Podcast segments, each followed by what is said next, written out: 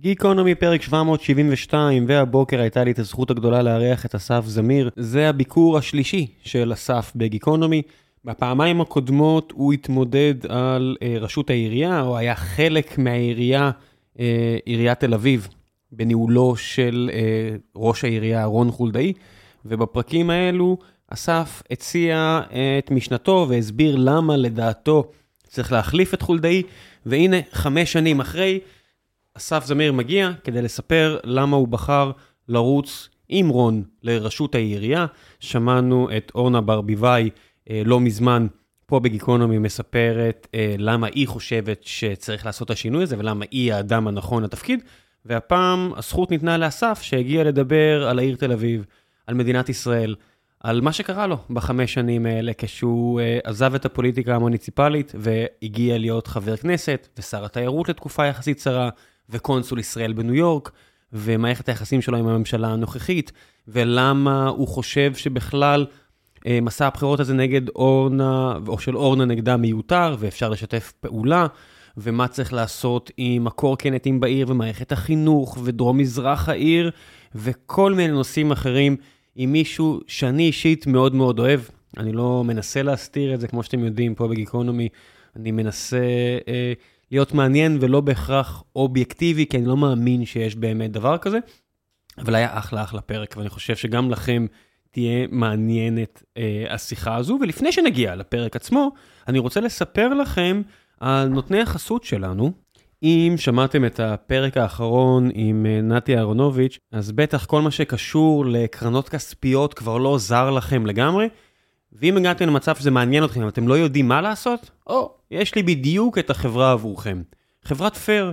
כבר שנה וחצי שכל מי שנטל הלוואה או משכנתה סובל מהעלאות הריבית שכולנו חווים, וכל מי שיש לו קצת כסף ושם אותו בפיקדון, שהוא גם נזיל, מקבל ריבית לא מספקת. אבל מי שמתעניין וחופר קצת, או שמע את אותו פרק עם נתי, יודע שתמיד יש אלטרנטיבה. היום כבר אפשר לומר בפה מלא שהעברת הפקדונות לטובת קרנות הנאמנות הכספיות זה לא סתם טרנד, אלא מציאות כלכלית שצפויה להתעצם. נגיד בנק ישראל בכבודו ובעצמו ציין שהקרנות הכספיות עדיפות על הפקדונות הבנקאיים בסיטואציות מסוימות, אז אם גם לכם נמאס שהכסף שלכם לא מקבל את היחס הראוי לו, את הריבית המקסימלית עבורכם בתנאי הסיכון המדוברים, כדאי שתכירו את פייר. פייר היא פלטפורמת אונליין להפצת קרנות נאמנות וגם מן הסתם קרנות כספיות, ובפלטפורמה תוכלו למצוא את כל הקרנות הכספיות שיש לחברות קרנות הנאמנות להציע, אבל הבשורה הבאמת מעניינת כאן היא שפייר מאפשרת לעשות את כל הדברים האלה אונליין. המערכת מאוד ידידותית, חוויית הרכישה בה זהה למה שהצרכנים הישראלים הורגלו ברכישות אונליין אחרות, ואם זה נשמע לכם טוב מדי מכדי להיות אמיתי, אז כדאי שאוסיף שגם אין עמלות נסתרות, לא דמי שמירה ולא דמי ניהול, או כל דבר יצירתי אחר. ואם הכל אונליין, באמת שבדרך כלל, כמו שאנחנו יודעים, אין סיבה שתשלמו על תיווך, זה בדרך כלל רק עוד דרך ליצור רווח, וזה לא המקרה פה. המודל של פייר הגון, מכאן גם שמם. אז אם פעם נדרשתם לסכום מינימלי גבוה כלשהו להשקעה, פייר שינתה את המודל הזה וניתן להתחיל את ההשקעה הראשונית מ-250 שקלים בלבד, ואחר כך אה, תשקיעו מבחינתם גם שקל או עשרה שקלים או כמה שאתם רוצים, זה עניין שלכם. מעבר לקרנות הכספיות, חברת פייר היא למעשה פלטפורמה לרכישת קרנות נאמנות בכלל. היא מנגישה ועושה סדר בכל קרנות הנאמנות המנוהלות והמפוקחות שיש בשוק ההון, שזה אומר מעל לאלף קרנות נאמנות שאושרו על ידי הרשות לניירות ערך הישראלית, שאמונה על ההגנה על הציבור המשקיעים.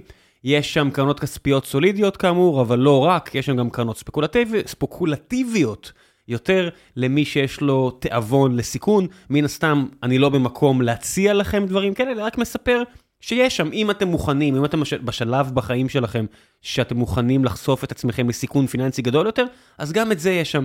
יש שם קרנות אג"ח וקרנות שמבוססות על אה, מניות בארץ, מניות בחו"ל. בקיצור, הבנתם, יש שם את רוב הדברים האפשריים, אבל רק קרנות מפוקחות. המידע מוצג בלי אף הטיה לטובת קרן כזו או אחרת, אתם אלה שמסכנים לפי מה שמעניין אתכם. חברת פייר גם דאגה שתרגישו בנוח עם הפלטפורמה, ולא רק עם הקרנות שאפשר לקנות בה, ועל כן נרשמה כחברה בבורסה לניירות ערך ומפוקחת על ידי הרשות לניירות ערך בארץ. קרנות הנאמנות המוצגות אצל פייר הונפקו ומנוהלות על ידי אה, חברות לניהול קרנות נאמנות המפוקחות ישירות גם הן על ידי הרשות לניירות ערך. בתיאור של דף הפרק, או בדף הפרק עצמו, יש לינק לאתר של פייר, אז אני ממליץ לכם להציץ, לבדוק בעצמכם, לראות אם זה מתאים לכם, תראו בעיניים שלכם על כל מה שסיפרתי לכם, תכתבו לי אם אתם רואים שמשהו לא מתאים, משהו לא מדויק, דברו ביניכם, אה, תפיצו את הבשורה. ואם זה עושה לכם חשק להשקיע באיזושהי קרן, כמו שנתי סיפר, אה, או יועצים אחרים מוסמכים, מן הסתם תתייעצו עם מי שאתם יכולים, בכלל טוב. ועכשיו, לפרק עם אסף זמיר, מקווה שיהיה לכם מעניין.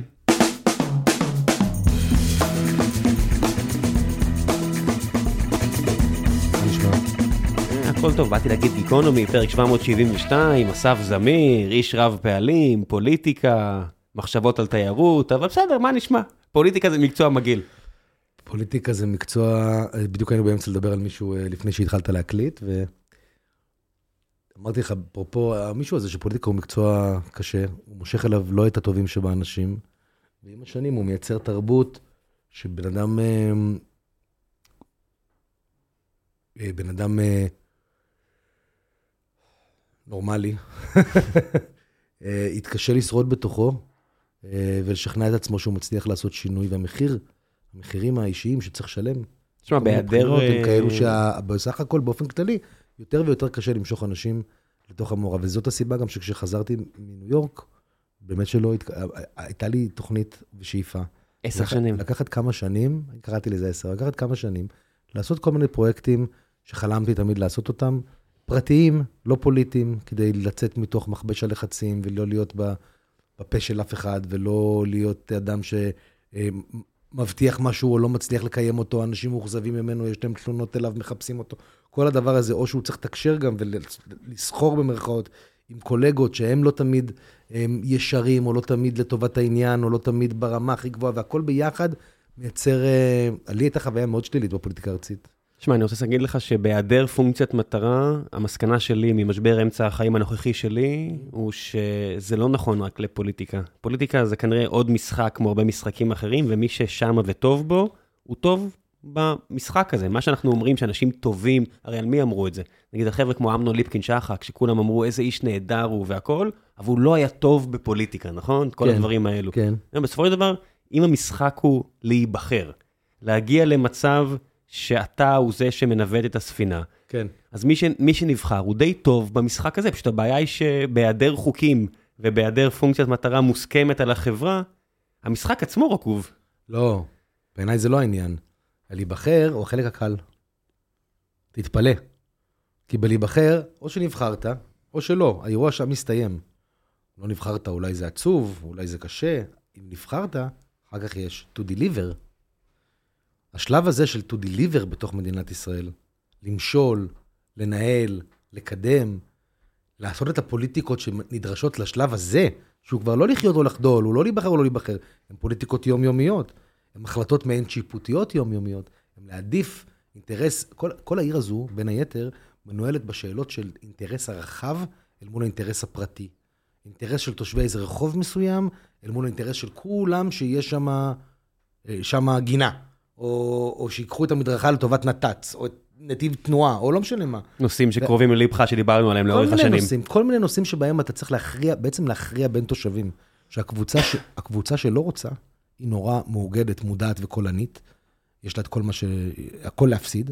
והקבוצה שרוצה, אין לה מושג שאתה עושה את זה אפילו. אין ולכן... כמעט שום דבר שכולם רוצים. אפילו הורדת מחירי הדיור, נכון? נושא שכולם מדברים עליו וישאלו אותך, כשאתה עכשיו אתה רץ עם רון לראשות עיריית תל אביב, איך מורידים את מחירי הדיור בתל אביב. אז בואו אני אספר לכם משהו. כל מי שקנה בשיא הטירוף הזה נכס בתל אביב, שזה 60 ומשהו אחוזים מהאנשים בארץ יש להם נכס, כן. מהמשפחות בארץ, כן. 65, 66, משהו כזה. בתל זה... אביב זה 48. אה, אוקיי, אבל זה או רוב בארץ, או, או כמעט חצי בתל אביב. האם באמת האנשים האלה רוצים שתרסק את מחירי הדיור? לכאורה להם לא אכפת. כי אם הם קנו את הנכס כדי לגור בו, אז הבעיה של המגורים עבורם נפתרה. ואם הם קנו את הנכס כדי, כהשקעה, אז הם כבר, הם כבר במקום בחיים, רובם, טוב יותר מאלו שצריכים שהמחיר ירד. אתה מבין? הפרדוקס הוא כזה. מי שלא מפחד שהמחיר ירד, מצבו בסדר. מי שצריך שהמחיר ירד, קשה לו להמשיך לחיות כאן. כן. אבל מי שחושב שהמחיר יכול לרדת, ושאיכות החיים תוכל לעלות, אה, שוגה באשליות, בדרך כלל. זאת אומרת, יש פתרונות נקודתיים כדי לשמור על, על, על, על עיר אפורדבל, כדי שהיא תהיה מגוונת, אז יהיה נניח 10 אחוז עם, אה, מעשירונים נמוכים יותר, שתשמור עבורם דירות וכדומה, אבל זה מלאכותי. זה לא אומר אף פעם, כל מי שירצה לגור פה יוכל. כל מי שירצה לגור פה יוכל, אם איכות החיים תהיה נמוכה והביקוש למגורים פה יהיה נמוך. מה כן אפשר לעשות? או מה כן צריך לעשות? זה דבר, תמיד הדבר היחיד שאפשר לעשות בעיניי, אנשים לא מסכימים איתי, אבל יש שתי פעולות. ושתי הפעולות האלו הן הפעולות היחידות שאתה יכול לעשות, חוץ משיהיה פה גרוע. אני אומר לך שעכשיו המחירים הולכים לרדת קצת, כי גרוע. גרוע. המצב הלאומי גרוע, מצב הרוח הלאומי גרוע, הוודאות גרועה, לכן הריבית עולה, לכן המשקעות. כל הדבר הזה הולך לייצר מציאות שבה המחירים קצת יורדים. זה מהסיבות הלא טובות. ירדו, בוא נדבר אוקיי, בלשון עבר, המחירים קצת ירדו. זה מהסיבות הלא טובות, וזה גם לא יכול. להחזיק לאורך זמן. אם נעשה עבודה טובה בעירייה, המחירים יחזרו לעלות בהיבט שיותר אנשים ירצו לגור פה. איך פותרים את זה? אז כבר אמרתי, אם היו עושים את כל העיר 10% דיור בר השגה, לא שזה אפשרי, אבל אם היו עושים, מי שיבטיח, אז יהיה סגמנט שדאגו לו, לא כל מי שירצה ליהנות ממנו יוכל לכתחילה. איך שנייה. אתה מחליט? רגע, אסף, איך אתה מחליט אם אתה עושה 10% דיור בר השגה, ויש נגיד מיליון אנשים במדינה שרוצים להיות מה שאני אומר, ב-10% בשביל זה אני האלה, שזה 40 אלף בשביל סך זה אני. אומר, זה נורא מלאכותי. מה אתה כן יכול לעשות? אתה יכול להבין, להבין, ארוך טווח, ארוך טווח, שיש בעיית היצע גדולה מאוד של סגנון מסוים של חיים. היא נובעת לא רק מהתכנון העירוני, היא נובעת מהעובדה, והשנה כולם הבינו את זה, שבעצם ציבורים מסוימים בישראל רוצים להיות, להתגונן יחד או להתגודד יחד, כי הם חולקים תפיסת עולם מסוימת, והם רוצים לגור ליד אנשים שחולקים את התפיסת עולם הזו. ואם המחנה הליברלי, הדמוקרטי, זה שנאבק השנה, בין היתר יוצא לרחובות כדי לוודא שהמדינה תהיה כזו שהוא רוצה לגור בה, אז ככל שהוא יכול להרשות לעצמו, הוא בטח רוצה לגור ליד אנשים שחושבים כמוהו, והקבוצה הזו היא קבוצה קטנה, והיא מתאחדת יחד, והיא מעלה, היא, היא מעלה מחירים מעצם רצונה לגור אחד ליד השנייה. מה שצריך ונכון לעשות, הוא לקחת את מודל המחיה הזה שמושך אותם, ולהרחיב אותו. ועל זה דיברתי מאז ומעולם, ובזה לא מצליחים מספיק. כשזה זה לא אומר- מצליחים, מי מנסה? שנייה, שזה אומר, שזה אומר, שאם אני ואתה מכירים, לא יודע, 15 שנה? אני לא כן, זוכר. משהו כזה. אני הייתי מצפה, מה שצריך היה לקרות, הוא שהנגישות לתל אביב באמצעי תחבורה תהיה כזו שאנשים ישקלו לגור רחוק ממנה כי הם יכולים להגיע אליה מהר, פעם אחת. ופעם שנייה, שהאזורים בפאתי המרכז המבוקש, שיש להם אופי תכנוני דומה למרכז המבוקש, יתרחבו ויהפכו את מה שאני ואתה קוראים למרכז תל אביב, שהוא ייגע עד המזרח בעיר, ועד הדרום בעיר, ועד חלקים ביפו, שלא לומר בת ים ורמת גן וגבעתיים, כי יש בתוך האירוע הזה מרחב שהתכנון העירוני שלו, הצפיפות שלו, עירוב השימושים שבו, קומת המסחר שבו, השטחים הציבוריים שבו, יכלו לייצר מרחב עירוני שאנשים כמוני וכמוך בא לנו לחיות בה. היום זה איננו המצב. האזורים הללו לא מטופלים כמו שצריך. הנגישות שלהם למרכז העיר, שתמיד יהיה המרכז, נמוכה מאוד, ולכן אנשים אומרים, סליחה, אני אשלם 70% מהמשכורת שלי כדי לגור ברחוב צייטלין, אה, בדירת קומת קרקע, בלי מעלית, בלי חנייה אה, שלא שופצה, והצעד הבא שלי אחריו איננו לעבור לסוף רמת גן, אלא לדבלין. כי אני עדיין נמצא שם יותר אנשים שמסכימים איתי לגבי צורת החיים ותפיסת העולם וחינוך הילדים וכדומה, מאשר שאני אמצא אם אני אסע שעה מחוץ לתל אביב. והדבר הזה הוא הקטר מספר אחד, כי כל שאר הפתרונות, צריך להבין את עוצמות הביקוש של מול ההיצע. אנשים חושבים שאם אה, תבנה רק דירות טיפה יותר קטנות, זה יפתור את בעיית ההיצע. אה, תיתן לחלק אותם במקומות מסוימים, זה יפתור. תוסיף ליזמים 20% דירות שהם צריכים רק להשכיר ורק במחיר. בסוף, אנחנו, אה, אפרופו אה, ישראל ויהודה, אפרופו הקנטונים, אפרופו מה שכולם מדברים עליו כל הזמן, יותר מדי אנשים, זה המקום היחיד שהם יכולים לגור בו. הם לא רואים בחיפה, לצערי, אלטרנטיבה אורבנית. הם לא רואים בירושלים, לצערי, אלטרנטיבה אורבנית. הם לא רואים בבאר שבע, לצערי, אלטרנטיבה אורבנית. אגב, כל אחת מהן, בהתנהלות שרואה את התכנון יותר טוב, יכלה לאט לאט להפוך להאב מתחרה, אבל בינתיים זה לא קיים. הם כן רואים את גבעתיים כזו, ובגלל זה המחירים בגבעתיים, לא רואים את גבעתיים כזו, הם רואים את גבעתיים כקרובה פיזית לתל אביב. אה, מספיק אם כדי ש... גבעתיים הייתה ליד באר שבע, אף אחד פה לא היה עובר בוודאי לגבעתיים. שלא. אוקיי. אבל כל הנתונים האלו, זאת אומרת, אני מסתכל עכשיו, חזרתי לפני שבוע, חזרתי לפני כמה ימים, משבוע בקופנהגן. והלכתי? יותר מדי טוב, והלכתי למוזיאון הארכיטקטורה שלהם, כי הם נורא אוהבים ארכיטקטורה, כן. והם נורא גאים בארכיטקטורה שלהם, ויש שם שלט אה, נורא גדול שאומר, שכר, אה, מחיר ממוצע למטר בכל דנמרק, לעומת המחיר הממוצע בקופנהגן. הבדל של פי ארבע וחצי, פי חמש. אה, בקופנהגן זה כמעט 30 אלף דולר למטר, שבשאר דנמרק זה איזה 6,000, 7,000, והם גאים בזה. הוא אומר, בנינו עיר, אה, רשום שם בגדול, בנינו עיר שכל הדנים רוצים לגור בה. ש... וזה טוב, אבל אין, אין מה לעשות, אנחנו לא מוכנים לבנות, אי אפשר לבנות אינסוף, אז המחירים עולים, הם מסבירים את זה שם במוזיאון. זאת אומרת, זה לא איזה ביקורת, להפך, הם אומרים, בנינו עיר כל כך טובה, שכולם רוצים לגור בה. בארץ אנחנו מסתכלים על זה, על עירוניות ועל הכל, ובזים לזה. זאת אומרת, זה לא משהו חדש. אה, זה מבן גוריון על הקיוסקאים, למרות שהוא גר שם בשדרה היום שנקראת על שמו, כן, ועד אבל- היום אבל חייב להבין- בזים לעיר. כן, אבל אתה חייב להבין את הסנטימנט, אתה חייב להבין מאיפה הוא מגיע. אם תל אביב הייתה קמה מאתמול, כמו דובאי, ומאתמול להיום הייתה נהיית תל אביב שהיא, והיא כל כך מוצלחת וכולם רוצים לגור בה, ולכן היא יקרה, זה היה אירוע אחד. אבל תל אביב היו לה הרבה גלגולים, ואני גדלתי בתל אביב. ובשנות ה-90, כשהייתי נער, אף אחד לא רצה לגור בה. היא הייתה, היא נוהלה פח, היא הייתה מלוכלכת, חנו בה רק על המדרכות, בהגדרה. רק על המדרכות, לא היו בה שדרות, הפארק היה מטונף, מי הירקון היו מטונפים, היה, היה מגעיל, גרעונית, מגעיל.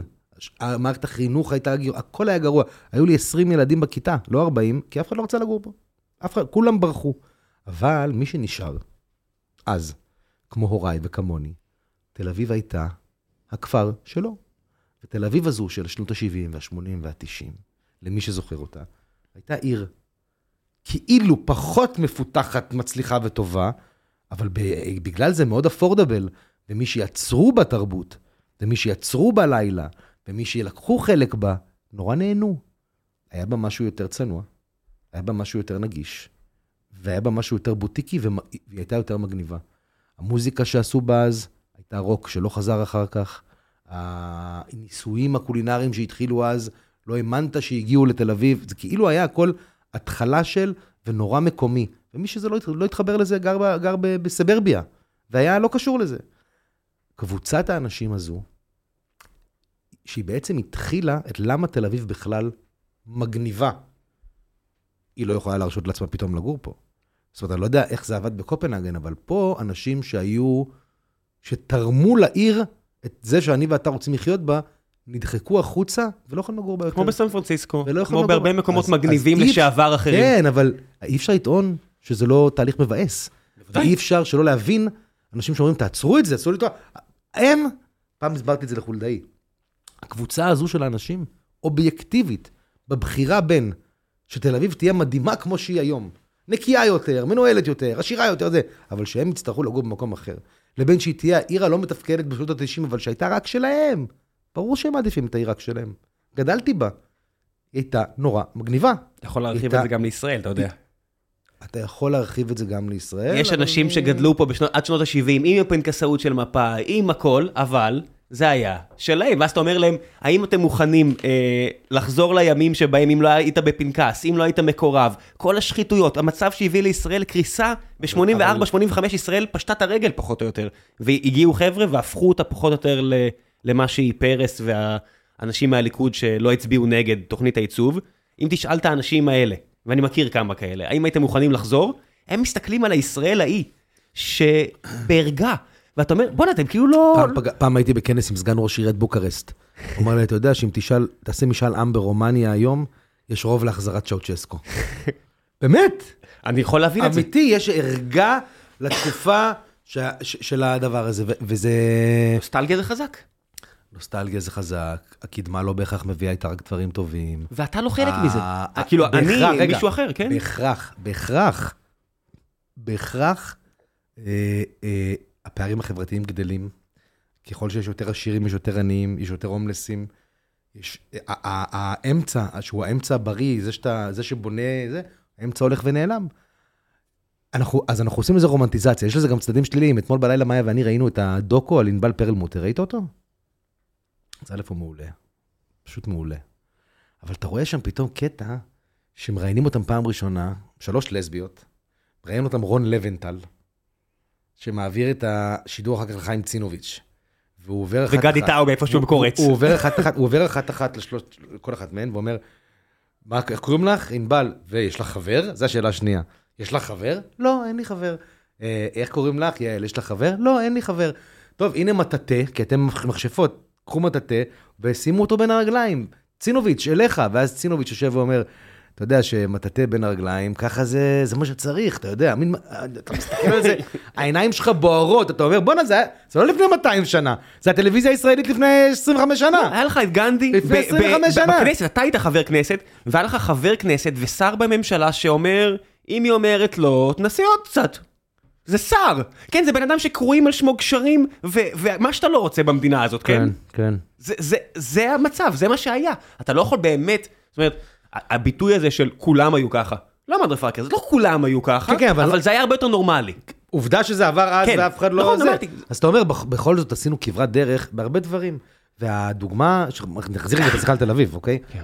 אה, תל אביב מתוכננת היום הרבה יותר טוב משהיא מתוכננה לפני 15 שנה. הרבה יותר טוב. אתה רואה פרויקטים חדשים, כבר לא עושים בהם את הטעויות שעשו בעבר. אתה, אתה רואה גם בנייה לגובה שמשמרת חזית מסחרית, שמשמר, שמסתכלת על הולך הרגל יותר מאשר על אנשים. אתה רואה את כל הדברים האלה, אז מתקדמים, בכל הדברים מתקדמים. אתה רואה שביל אופניים חדש מהניילון, הוא כבר בגובה הכביש, מופרד מהמדרכה, אי אפשר להתבלבל, הוא לא מתנגש עם הולכי רגל, תכף נדבר על זה כי זה חשוב.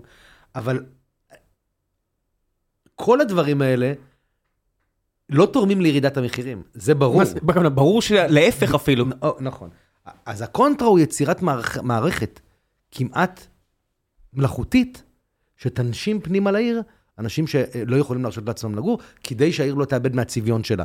זו פעולה שאני אומר אלף פעם, ואף לא תמיד מבינים למה אני מתכוון, זו פעולה שעושים עבור העיר, לא עבור האנשים. העיר צריכה אנשים מכל. מכל העשירונים, מכל רמות ההכנסה, את ה creative class, כדי שהיא תמשיך להיות עיר. אבל האם זה פותר לכל אותו class שרוצה לגור פה את הרצון בהיעדר היצע? לא. בוא אני אאתגר אותך. ולכן- אתה רוצה לי שנייה לאתגר אותך? ברור. מערכת החינוך. אתה רוצה, יש לך בת בערך בגיל של הבן לא, לא, שלי. שנייה, אני רוצה להגיד... לא, לא, אני מחבר את זה למה שאתה אומר. אוקיי. תסתכל, אתה רוצה אה, גנן או גננת וסייעת או סייע, או לא יודע איך קוראים לזה. והאנשים האלה, אם לא יכולים להרשות לעצמם לגור בעיר, אם הם צריכים לנסוע עכשיו, אצלנו במקרה שלנו מראשון לציון, מבני כן. ברק, כל המקומות האלה, הם לא באים. אז אני מאבד ימי עבודה, כי אין נכון. עובדים במערכת החינוך, אתם לא יכולים לעשות משהו בנידון, והדרך היחידה, לעניות דעתי, ואני רואה את זה גם בסן פרנסיסקו, שאנשים כן. אמרו לי שהם נוסעים שעתיים וחצי כדי להיות אה, סייעת, מישהי סיפרה כן, לי. נכון. אם לא תאפשר להם לגור בעיר, זה כבר פוגע באיכות החיים שלי. אוקיי, עכשיו, אתה צודק. להבדיל, מי שיבוא ויאמר לך, אני יודע ליצור מציאות שבה כל הגננות, הסייעות, הסניטרים בבית חולים, הפקחים, כולם, כל האנשים שנותנים שירותים מאוד חשובים, אבל רמות ההשתכרות שלהם נמוכות, אני אדאג שכל אלו יוכלו לגור בעיר, הוא משקר אותך. מה שהיה, במדינה מתוקנת שמצליחה להתנהל, היה צריך לדאוג, ואמרתי את זה גם קודם, שהנגישות התחבורתית לעיר תהיה פצצה. זאת אומרת, אין בעיה לגור רחוק ממרכז תל אביב ולעבוד במרכז תל אביב, אם אפשר להגיע ב-12 דקות למרכז, למרכז תל אביב, או ב-17 דקות למרכז תל אביב. במקרה, הייתי עכשיו שנתיים בניו יורק. ראיתי מאיזה מרחקים אנשים מגיעים לעבוד בתוך העיר.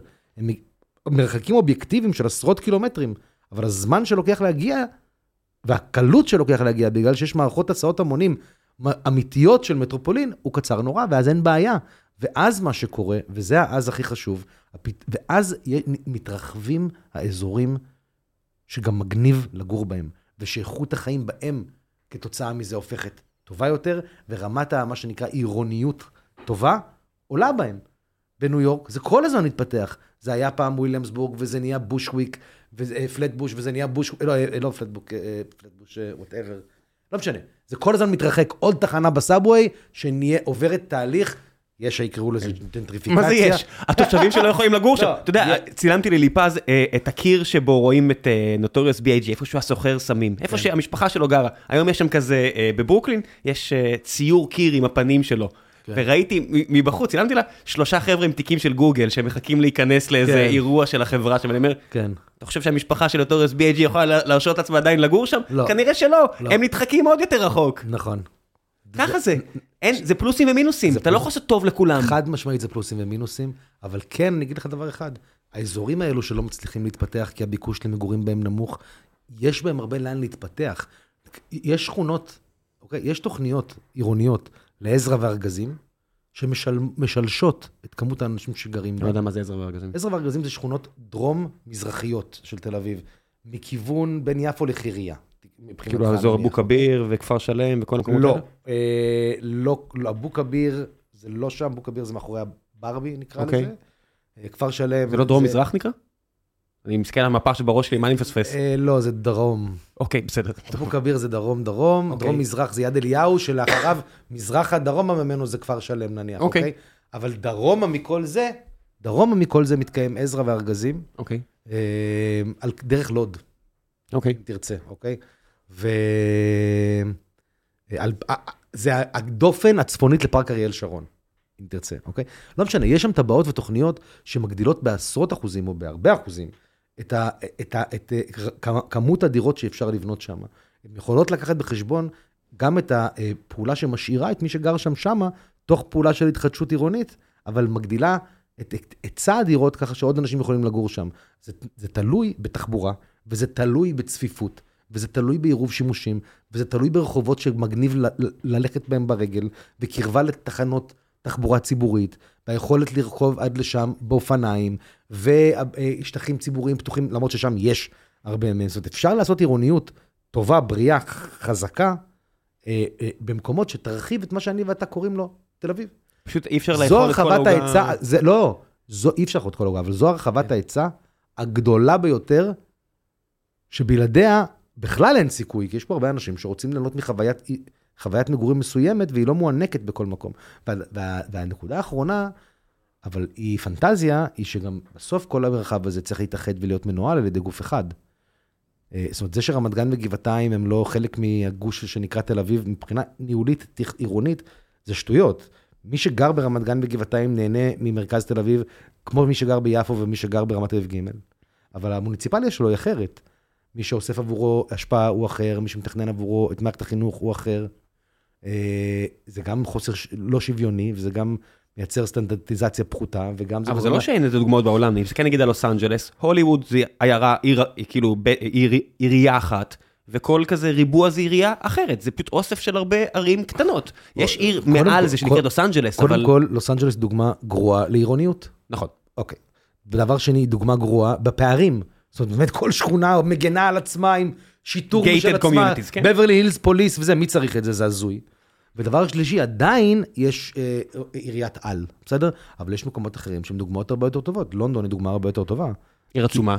היא, עצו, היא עצומה, היא עצומה, ולכן כולם מרגישים זהותית. הזהותי הוא חשוב. הזהותי, האם אני חלק מהמטרופולין, האם אני חלק מחוויית העיר, מאיפה אני מגיע, הוא, הוא חשוב לאנשים. אבל איך אפשר לדאוג לכך, אתה יודע, אתה היית בלונדון מספיק פעמים, אני מניח, שאתה ב zone 1, העיר נראית העיר הכי טובה בעולם. וכשאתה יוצא ל zone 3, אם אתה צריך לקנות, לא יודע מה, דברים שהם לא חוקיים ב zone 1, נניח עם טיילת, לא יודע מה, כל מיני סיפורים כאלה שיש לי, למה הגעתי בכלל לאיזה אזור אה, שכולם בטרנינג ובהיריון, טרנינג ועוד את ההבדל בהיריון. בין, תסתכל, מי שיכול, ל- יודע איך שנינו נראים, אני יצאתי מ zone one בעיקר כדי לקנות סמוסות הודיות בשווקים. כן, אה, זה כל אחד והסטריאוטיפ שלו. בקיצור, אז, אתה יודע, אני מגיע לאזור הזה ואתה אומר, בואנה, איפה אני? אני, עזוב אותי אם אני עדיין בלונדון, אני עדיין ב-EU, זאת אומרת, אתה רואה שם בניינים, ואז באמת, כמה שנים אחרי זה, בניין עולה באש. כן. כאילו ההזנחה בין ה-City of London, שיש לי שם חבר שאומר שהכפילו לו את השכר דירה פי שתיים, כן. באבחה אחת, רק כי ראו שהוא עובד בסיטי. כן. אתה יודע, הוא חכם, אז אמרו לו, טוב, תשלם פי שתיים. כן. לעומת החבר'ה שמה, שגרים ב high risers, כן. שהם הולכים להיות חומר לסדרה בנטפליקס. לא, באמת, אבל זה הפחד של אנשים שאתה אומר להם, נעשה הכל תל אביב, אומר, אבל איך תדאג לזה שלא הכל יהיה יפה כמו איפה שאני גר, לא יודע, שלמה המלך, הכל יפה, נראה כמו קופנהגן עם העצים, ולא יראה כמו אזורים רעים, במזרח ודרום דרום העיר. אז תראה, אם תיקח אותנו, כאילו גם, זאת אומרת, אם תיקח אותנו את כל לא אוהב- את כל אני- האזור. אני אני לא אוהב לעסוק בהשוואה בין ערים, בסדר? אני יכול להגיד לך שהאזורים שהעירייה מפתחת, אני אחזור לתקופתי בעירייה, כי בחמש שנים האחרונות הייתי טיפה out, אוקיי? אבל אזורים שהעירייה מפתחת במזרח, דרום מזרח העיר, לא היו מתפתחים כך אם דרום מזרח העיר הייתה עירייה עצמאית, או לחלופין אם הייתה מסופחת לערים אחרות. פארק החורשות לא היה מתקיים, פארק החורשות הוא פארק שנבנה בסטנדרט הכי גבוה שיכול להיות. מדרון יפו הוא פארק שנבנה בסטנדרט הכי גבוה שיכול להיות. תיכון החדש שנבנה בנווה עופר, תל כביר, נבנה בסטנדרט יותר גבוה מכל התיכונים בעיר. והוא נבנה בתל כביר. פארק אריאל ו- שרון זה עיריית תל אביב? פארק אריאל שרון זה אה, קונגלמרט של עיריות אה, שמנהלות יחד, הוא נראה אש. אחרים. אש. הוא פרויקט אה, פוטנציאלית מדהים. מדהים. מה הבעיה שלי עם הפארקים? זה גם הבעיה שלי תמיד עם פארק הירקון. שאין לך את החוויה בארץ, אלא אם כן אתה גר על רחוב בני דן, אוקיי? אה, אה, אין לך את החוויה שהפארק המדהים הוא חלק מהעיר. אתה צריך לנסוע לפארק המדהים, זו חוויה מבאסת. בניו יורק, אתה הולך לסנטרל פארק. לא, אני גם בתל אביב הולך לירקון, זה לוקח לקילומטר, אבל כיף. פארק מדהים, אני רק אומר שאני הייתי רוצה צפיפות סביב פארקים, הייתי כן. הבנתי. רוצה פארקים באזורים, זה פארק קריית ספר בבית זה מאוד יותר גדול, הוא בלב, לב, לב. או, או כשהיינו ילדים תמיד היינו חולמים שיפנו את הקריה והקריה תהיה פארק. ואז היא ממש במרכז תל אביב. אני יכול להקשות אז? ברור. אז למה בונים עכשיו, במקום החנייה הזאת אה, בירקון שם, בונים עוד משרדים? כאילו, אני אומר, מה, אתם לא רואים את ה... איפה? יש שם אה, מצפונית לפארק הירקון, לכיוון, אה, לכיוון הכוכב, לא יודע איך זה נקרא שם, שם ממ- ממש על אה, נמיר. לעניות דעתי, ממה שהבנתי, הולכים לקום עוד שני מגדלי משרדים, ואני אומר, אתם לא רואים את ההאטה הכלכלית, אתם לא רואים שיש ביקוש לדירות ולא משרדים. זאת אומרת, אני, אני רואה את הצלילה של המטר רבוע למשרד כן. ש, שפה, ואני אומר, רק בונים פה עוד ועוד משרדים, בזמן שחסר פה עוד ועוד דירות. אה, אני מבין שיש פה עניינים כלכליים, לא, אני מבין לא, את זה. זה לא זה, לא רק עניינים כלכליים, שנייה, זה לא רק עניינים כלכליים. קודם כל, בוא נד... השאלה ששאלת צריכה לחלק אותה לשניים. אחד, למה אתם בונים בכלל ליד הפארק? אם אתה אומר שאתה לא רוצה... זה השאלה? לא, אתה למה- אמרת, אני כמוך, סנטרל משרדים... פארק מוקף במגדלים, כן, נכון? רק ל- כן, חלקם, דרך אגב, חלקם מגורים וחלקם משרדים. אבל הרבה, הרבה מגורים. גם אה, פארק הירקון, 90 אחוז מגורים. אבל הוא נמוך. אבל 90 אחוז מגורים, נכון? בסדר, אבל נמוך.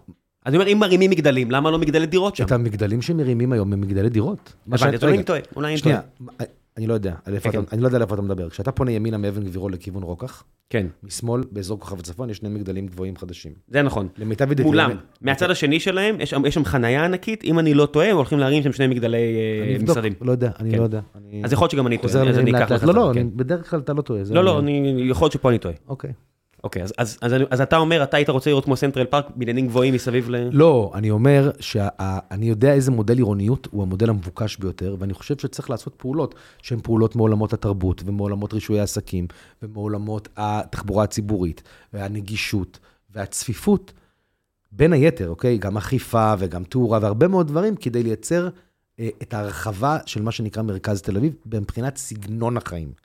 זה שצריך לעשות את זה תוך כדי הנ- הניסיון ההיסטורי, להגן על מי שחי שם היום, שלא ייפלט החוצה, מבחינה ערכית, חברתית, תמיד צריך לעשות את זה. היכולת לעשות את זה, ברוב המקרים, אם להיות כנים, היא מוגבלת. מדוע היא מוגבלת? כי אתה יכול לאפשר לאדם שהבית שלו עובר נניח פינוי-בינוי, אתה יכול לאפשר לו ש... אה, כל מיני דברים שלא ידחקו אותו החוצה. לדוגמה, בנינו פעם מנגנון שבפינוי-בינוי בונים דירה נוספת ריקה לבניין, שהיא משלמת את, את, את, את המיינטננס עבור הדירות של אלו שגרו שם קודם. אוקיי? השכר דירה שלה. אחלה, אז הם, הם, לא התייקר להם, החיים שלהם לא התייקרו כתוצאה מהשינוי, אבל ערך הנכס שלהם עלה. והיכולת שלך למנוע מאדם למכור את הנכס שלו כשערכו עלה, כדי שיהיה לו קצת כסף, ולעבור למקום... זה עם הבעלים של הנכס. כמובן שאם הוא סוחר, נגמר הסיפור. כמובן שהדיון הוא רק עם הבעלים של הנכס. כן. ככל שאתה הולך, דרך אגב, לאזורים היותר דרומיים בעיר, הבעלות, באופן, הבעלות, אחוז, אחוז הבעלות עולה. עולה. נכון. אבל כמובן שהכוונה היא רק. כן. וחיים בשכירות, חלק מהאירוע של חיים בשכירות, הוא שזזים לפעמים. זה החיים בשכירות.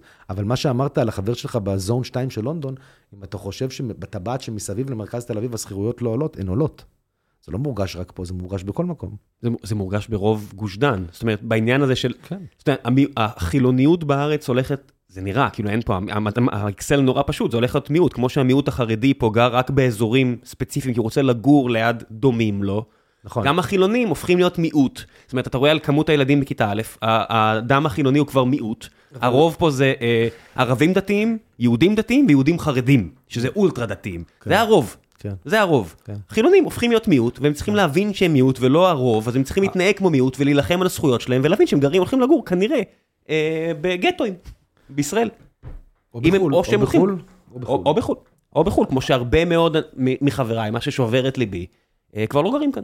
אז, אז, אה, אז אני חזרתי לארץ לפני חודש וחצי בערך מניו יורק, נניח, חזרה לא מתוכננת, וחזרתי למציאות שפגשתי חברים שנוסעים ללרנקה, להסתכל על בתים בלרנקה, כדי להבין אם ביום הפקודה הם יצטרכו לעבור לשם, מה זה אומר מבחינה כלכלית, האם יש שם בתי ספר, האם אפשר, האם שכר הדירה בתל אביב יממן להם, כל מיני שאלות כאלו, אבל אה, ראיתי אנשים... אה, ש- it's for real, זאת אומרת, העובדה, המחשבה הזו שצריך בכל מקרה שיהיה תהיה תוכנית חלופית בגלל הילדים למקרה ו, היא כבר נמצאת. היא לא הייתה לפני כמה שנים. לא, לא, אני ו- אני ו- מוקף ו- באנשים כן. שכאלה. ו- ואז את השאלה, שגם החזירה אותי לעירייה כשרון חולדאי דיבר איתי, מה התפקיד של תל אביב-יפו בתוך הדבר הזה? מה התפקיד שלה? היא, האם היא צריכה להיות, אה, אתה יודע, יש אה, מאבק, האם צריכה להיות קנטון? האם צריכה להיות בירת החילונים? האם צריכה להיות החילונים בלבד? כי אני לא רוצה לגור בעיר שהיא לשום דבר בלבד. באיזה זכות גם אתה עושה עיר לא, בלבד. אני גם לא רוצה, אני- אפילו אם היה לי זכות, אני לא מבין את האירוע הזאת, זה הפוך, מנוגד לכל מה שאני מאמין בו. כשהייתי בחו"ל, הייתה מחאה נורא גדולה סביב מ- ישיבת מעלה אליהו. ובמקרה גרתי ליד ישיבת מעלה אליהו בחיי. כי גדלתי בשכונה קצינים, והיא הייתה ברחוב אה, נריית הסולד כל החיים. ראיתי מה כותבים באינט- באינטרנט, עכשיו, אני, אי אפשר לחשוד בי שאני אה, שייך לישיבה, אה, ואי אפשר לחשוד בי שאני מסכים עם הדעות השמרניות שנאמרות שם, ולפעמים הדברים הקיצוניים שנאמרים שם, ואני בטח מתנגד פוליטית לכל מה שקורה שם. ואני לא נכנס בכלל לשאלת התכנון של הבניין שלהם, הוא גדול מדי, אבל עצם הרעיון שיגורו לידי אנשים שחושבים אחרת לגמרי ממני, ואורחות חייהם שונים, הוא לא רק שהוא לא מפחיד אותי, הוא מדליק אותי. ברור. אני- ראיתי אנשים נלחמים בדוכני הנחת תפילין, אני אומר, אוקיי, באיזה שלב אתם מבינים ש- we went too far? כאילו, אתם לא מרגישים מטורללים על הסיפור הזה? כן, it backfire, א', it backfires, וב', אני רוצה יותר טרלול בתל אביב.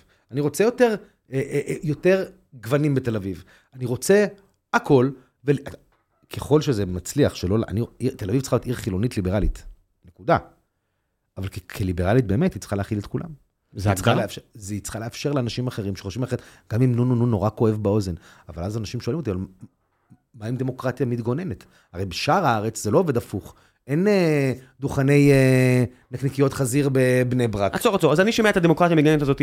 אני חושב שדמוקרטיה מתגוננת זה לא לשים את כל האזרחים היפנים במחנות מעצר כמו שהאמריקאים עשו בשנות ה-40, כי אני מכיר אדם שעדיין, אמריקאי, כן? שאומר לי שסבתא שלו הייתה בכזו, והוא עדיין זוכר את זה, הוא למרות שהוא אמריקאי דור שלוש או ארבע, זה עדיין פצע עמוק בלב שלהם. דמוקרטיה מתגוננת זה לא להרחיק ממך את כל מי ששונה ממך, ואולי אפילו אתה במלחמה איתו, כן? היפנים והאמריקאים היו טיפה יותר במלחמה אחד עם השני, מאשר היהודים וה- בינם לבין עצמם פה בארץ. כן.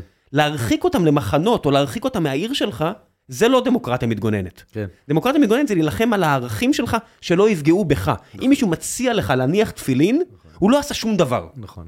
אתה יכול להגיד לי, אפשר לנהל דיון, האם מותר, אם אתה מוכן, שידברו עם הילד שלך, ב- לא בנוכחותך. דרך בסדר. אגב, דרך אגב, בגלל זה העברת קו נורא נכון.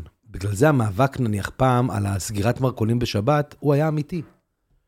היי חבר'ה, לפני שנחזור לפרק הזה עם אסף, אני רוצה לספר לכם על אחד מנותני החסות האהובים עליי, שאני עובד איתם כבר שנים ארוכות, הלא הם טוסית, מלשון לשבת. חברת טוסית מתמחה בפתרונות הישיבה שמתאימים לגב, לכיס ולטוסיק שלכם. אני יושב על כיסא של טוסית.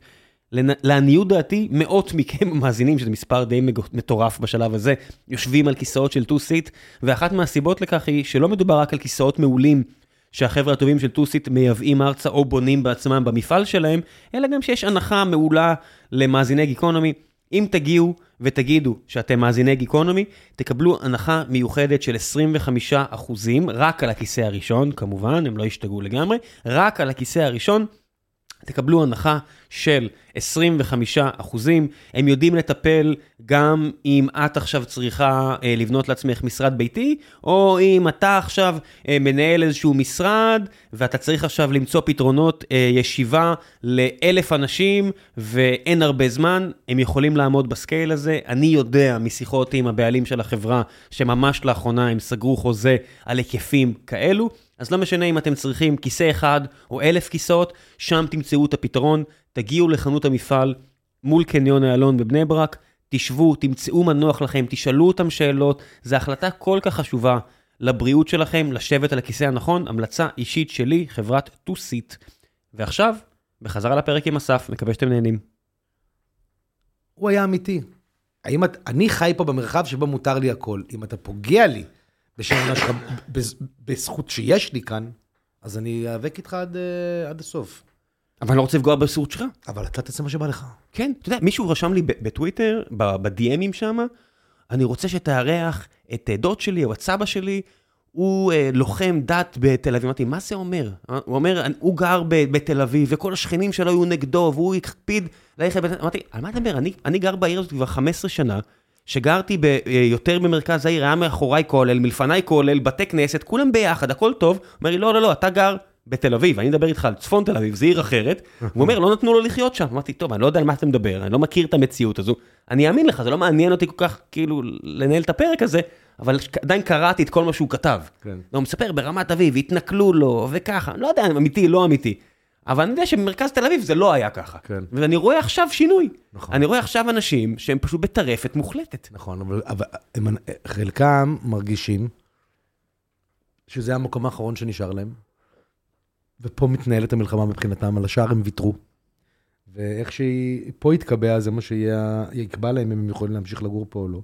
שלא לדבר על העובדה שיש הרבה אנשים שהיו רוצים אולי לברוח ולא יכולים, אוקיי? ויש הרבה אנשים שלא רוצים לוותר על החלום. ציונים, מאמינים בתל אביב, העיר הכי מדהימה בעולם, בפוטנציאל. באמת יש לה המון מה להציע, ורוצים לאפשר פה צורת חיים שתאפשר לנו להמשיך, אבל כדי, כי בשביל זה היא צריכה להיות ערוכה לקלוט מספר גדול יותר של אנשים שחושבים ככה, לאפשר גם להם לגור בתוכו, ולהצליח לצ, לפ, לפ, אה, לפסוח מעל הבעיות היומיומיות שיש לה פה, שגם בהם צריך להתעסק, כי יש פה בעיות. אני לא הייתי פה שנתיים, וחזרתי לעיר במצב פחות טוב משעזבתי. מאיזו בחינה? קודם כל, זה יישמע פלצני בטירוף שאני אגיד את זה, אבל מבחינת אנרגיה, מבחינת הרוח, מבחינת השמחה, מבחינת תרבות. לא, לא שמח פה עכשיו. כן, זאת אומרת, אה, זאת לא עיר במסיבה. עכשיו, אני יודע שמדינת ישראל... היא לא במסיבה אנשים- כרגע. היא לא במסיבה, והיא לא קורסת, אבל תל אביב, אה, מה שקרה בה בתוכה תמיד היה שפה, play hard, work hard, play hard. והיה לוקל פטריוטיזם, ואהבו את תל אביב, והיו אה, אה, אה, נאמני תל אביב, והיא הייתה כל הזמן מרגישה בהיי. לא משנה מה קורה, והכוח של ישראל היה שלא משנה מה קורה, אנחנו בהיי. אנחנו שועטים קדימה. אנחנו עובדים וחוגגים ויוצרים ומתקדמים וממשיכים ומתפתחים, ואנחנו cutting edge ואנחנו פרוגרסיביים ואנחנו מובילי שינוי ואנחנו מאמצים ראשונים, שינויים חברתיים ש... לכל מדינת ישראל, ואנחנו גאים בזה. אנשים פה עם הראש למטה, עם עייפים, מפוחדים, עם אנרגיות אה, נמוכות. העובדה שכל העיר משתפצת וכל העיר נבנית אה, סביבם, אה, אבל המחירים בה לא יורדים למרות זאת, היא, ושלא רואים את הסוף של זה, היא קשה. המציאות על המדרכות, הקורקינטים והאופניים החשמליים וכל הדברים האלו, מחרידה, זה הולך להיות האתגר בעיניי. בעיניי. הכי גדול של הקדנציה הבאה. איזו הוא מעלה? שאלות, כי הוא מעלה שאלות, תראה, כשהתחילו עם, ה, עם, ה, עם מיזם עידוד השימוש בכלים אלטרנטיביים בתל אביב, הוא היה מאוד חכם. הוא אמר, אף אחד לא בונה סאבווי, האוטובוסים על הפנים, חם פה, נהיה פקק, מכוניות זה רע, בואו נעודד דברים אחרים. ואז התחילו, לקחו את זה לכיוון אופניים. והיה איזה דיווח, אני זוכר, אני, אל תתפוס אותי במספר, כי זה כבר מזמן, שאמרו, "הצ- על, עלינו וכבר אה, שמונה או שישה אחוז מהתל אביבים מדוושים לעבודה. זה היה הישג, אבל צריך להבין שהתחלה של בניית התשתיות הללו נועדה לשרת אחו- אחוז קטן של משוגעים לדבר, שהסכימו להיות חלק מאיזה פיילוט אה, תפיסתי של אני עובר לאופניים. ושאר המערכות כל כך גרועות, שאת הדבר הזה אימצו מיד הרבה מאוד אנשים. ועל תשתיות שלא מתאימות להרבה מאוד אנשים, נהיו הרבה מאוד כלים. ובגלל שבאמת חם פה, חם פה, וחלק גדול מהשנה לדווש, זה אומר להגיע מים לאנשהו, נכנסו לעולם גם החשמליים, שבפוטנציאל, בפוטנציאל, אופניים חשמליים, זה דבר נפלא. זה דבר נפלא. ואז. היה איזו נקודה שחשבו שהשלב, הדור הבא של הדבר הזה זה סגווי. אתה זוכר את הדבר הזה? אני זוכר שהבעלים אה, נפל מצוק. הוא נפל. מצוק על סגווי. כן. ואז היית רואה, וזה היה פשוט משהו, לפעמים מוצר הוא לא, ה look and feel שלו, זה לא שם. הוא, הוא מהחלל כמו החיצון. המשקפיים הראשונות של גוגל, אתה מבין? זה בדיוק, לא יעבוד. היית רואה אנשים על הסגווי בתל אביב, והיית אומר, טוב, הוא בטוח לא בן אדם סבבה, יש לו בעיה. כן. אבל ה- ה- מה שכן תפס, היה קורקינטים. עכשיו, אני רוכב על קורקינטים לפעמים. זה נוח מאוד. זה לא מזהם, זה לא מהיר, זה מביא אותי למקום last mile הכי הכי הכי איכותי שאפשר, וזה נפלא. אם כולם היו מקסימים ונהדרים, ואם כולם היו רוכבים כמוני. נותרנו, אה, ונגיד עוד דבר, כשהעיר נבנתה ותוכננה, וכשאני אומר עיר, אני מדבר בעיקר על מרכז תל אביב, דרום העיר ויפו, האזורים הצפופים שמשמשים לאלטרנטיבות האלו.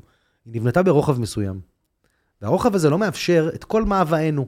בין בניין לבניין יש שטח, אתה צריך לדחוף בו מדרכה, בשאיפה נתיב לאוטובוס, אה, בשאיפה נתיב לרכב, בשאיפה חנייה. אולי גם איזה עץ לצל. אולי עץ לצל, בשאיפה חנייה, ועכשיו אתה אומר, רגע, עכשיו אני גם צריך ליצור תשתית לכלים אלטרנטיביים, כי זה חלק מהעתיד. והרבה מהדבר, מה, מה, מאלה שיצרו, הם לא טובים, הם לא טובים. והביקוש עלה פצצות ובאו כולם בהמונים.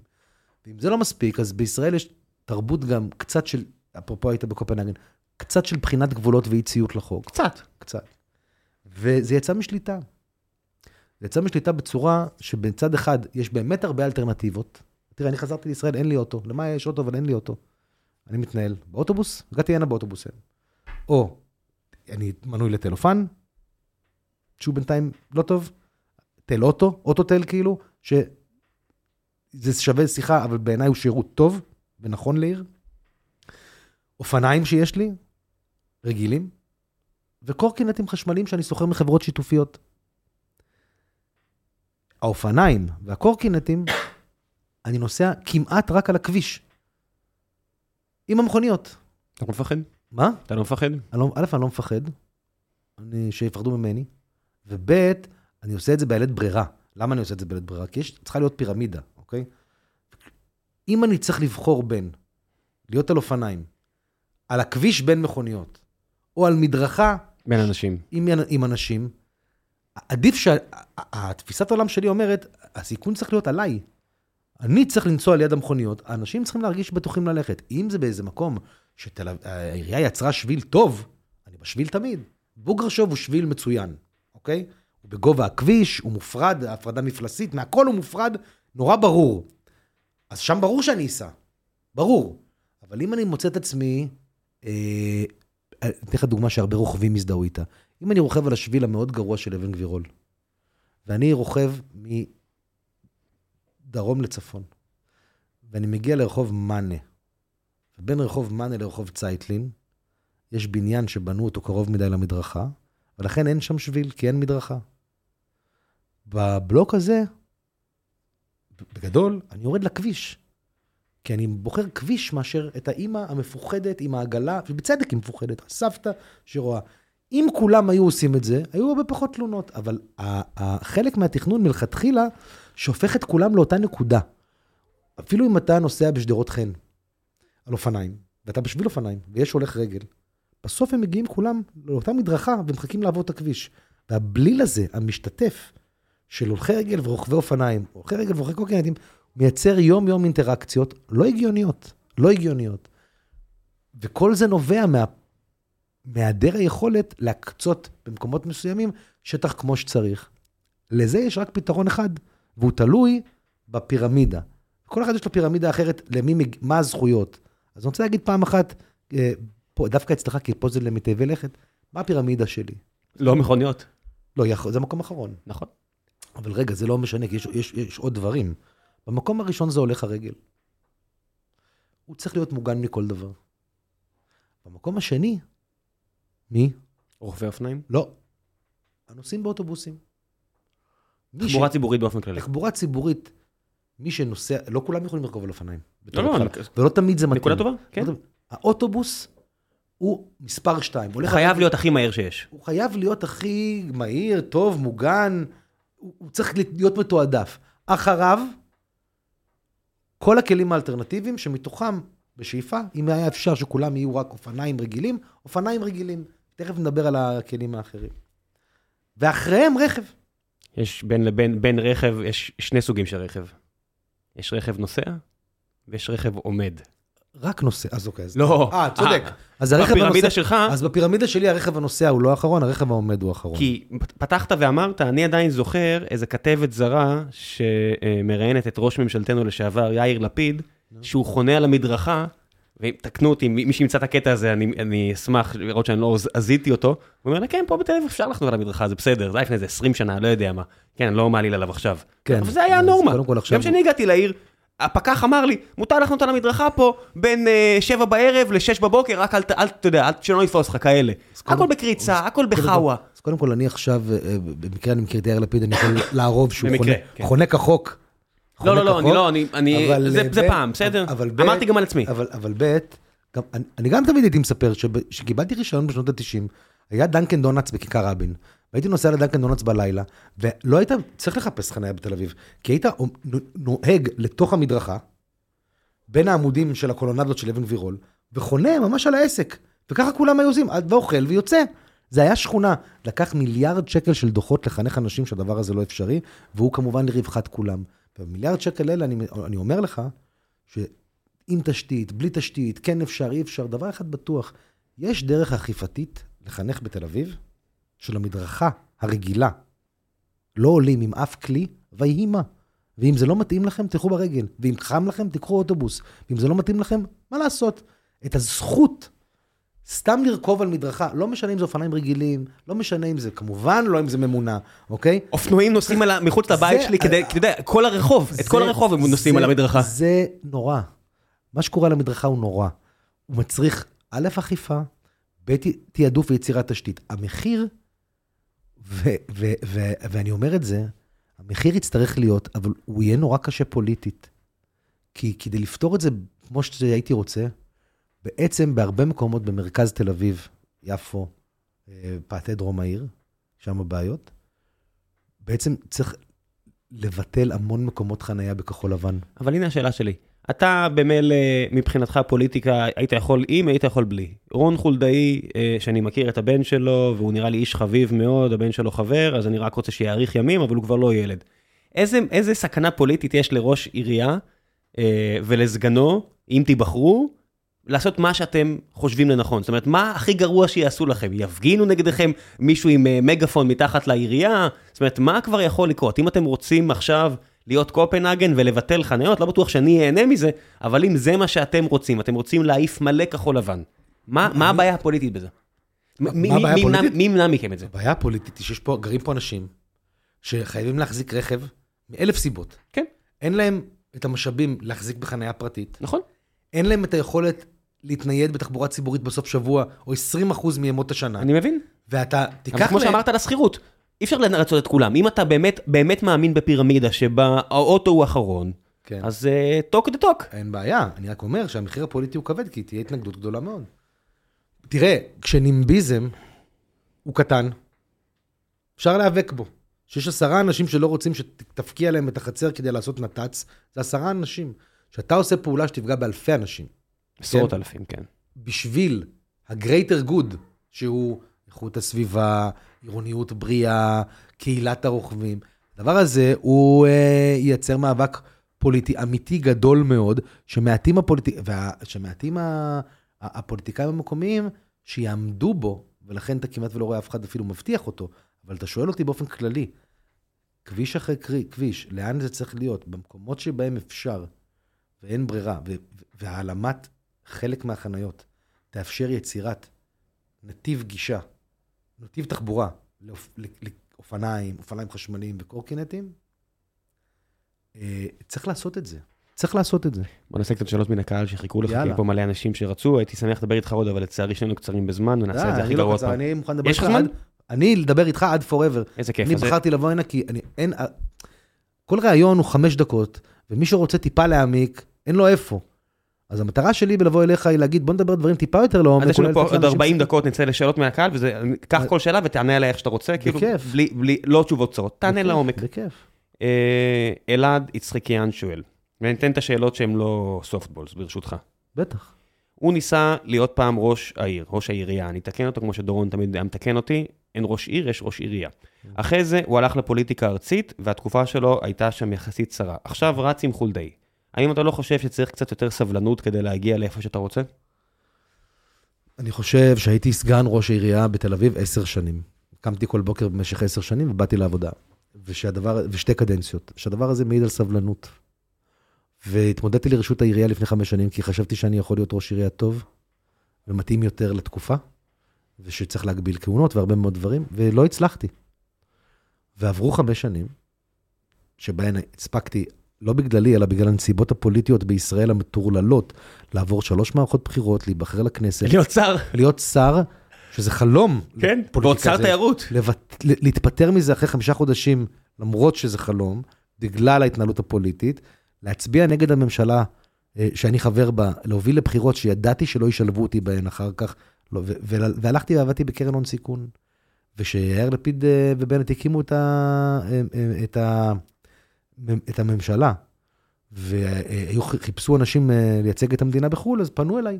אמרו לי, אם היית מוכן לנסוע לניו יורק, ונסעתי, ואשתי אמרה לי, תגיד, אבל מה יקרה אם תתחלף הממשלה? אמרתי, גם אם תתחלף הממשלה, אז אפשר לי, שזה שלוש עד ארבע שנים, לא משנה מי הממשלה.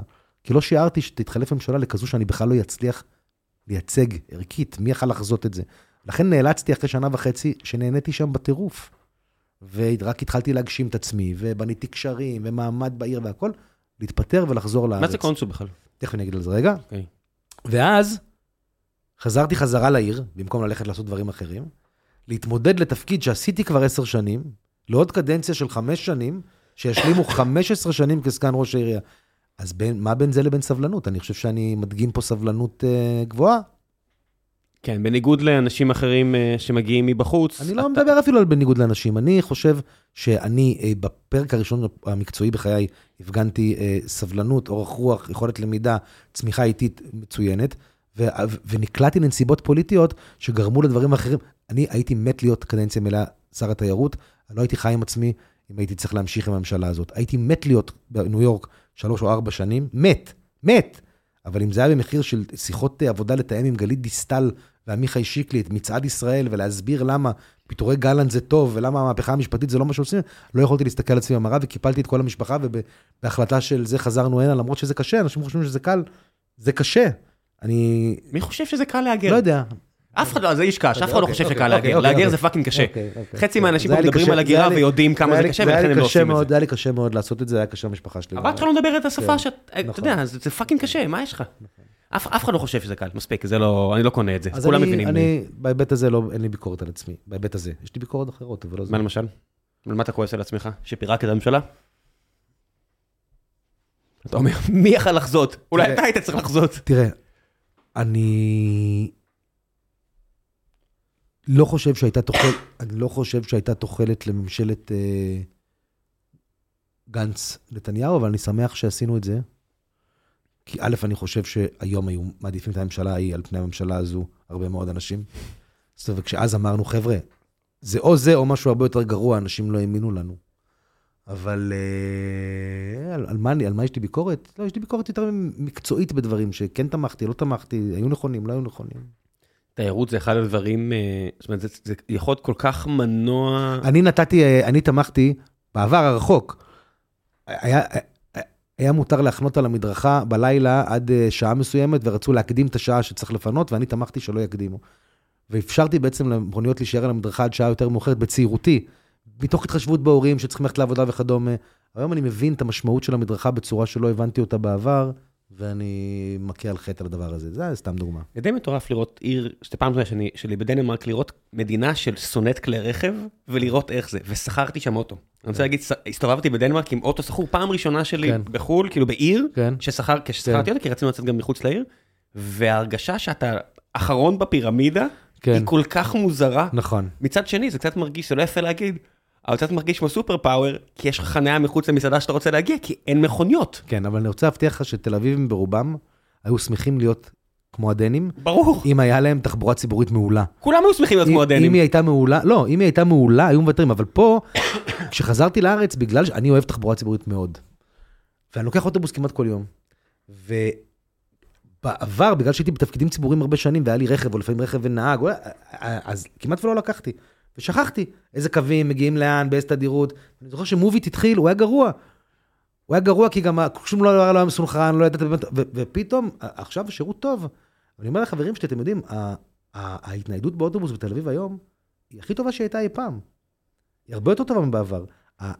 רוב הציבור התל אביבי הצעיר המתלונן, הוא לא מכיר אותה בכלל, או חלק גדול ממנו. חוויה אדירה בעיניי. הוא לא יודע להשתמש בה. כן. אני, אני מעדיף פי אלף להגיע באוטובוס לאנשהו בתל אביב מאשר באוטו, כי אני לא צריך לחפש חנייה, אני לא צריך לחפש נהיגה, אני בטלפון בזמן הזה, זה, וזה, וזה נוח וזה הכי זול מכל הדברים, זה יותר זול מקורקינט, יותר זול מה- מהכל. אבל ה- הגישה, אבל א', אין אותו בסוף שבוע.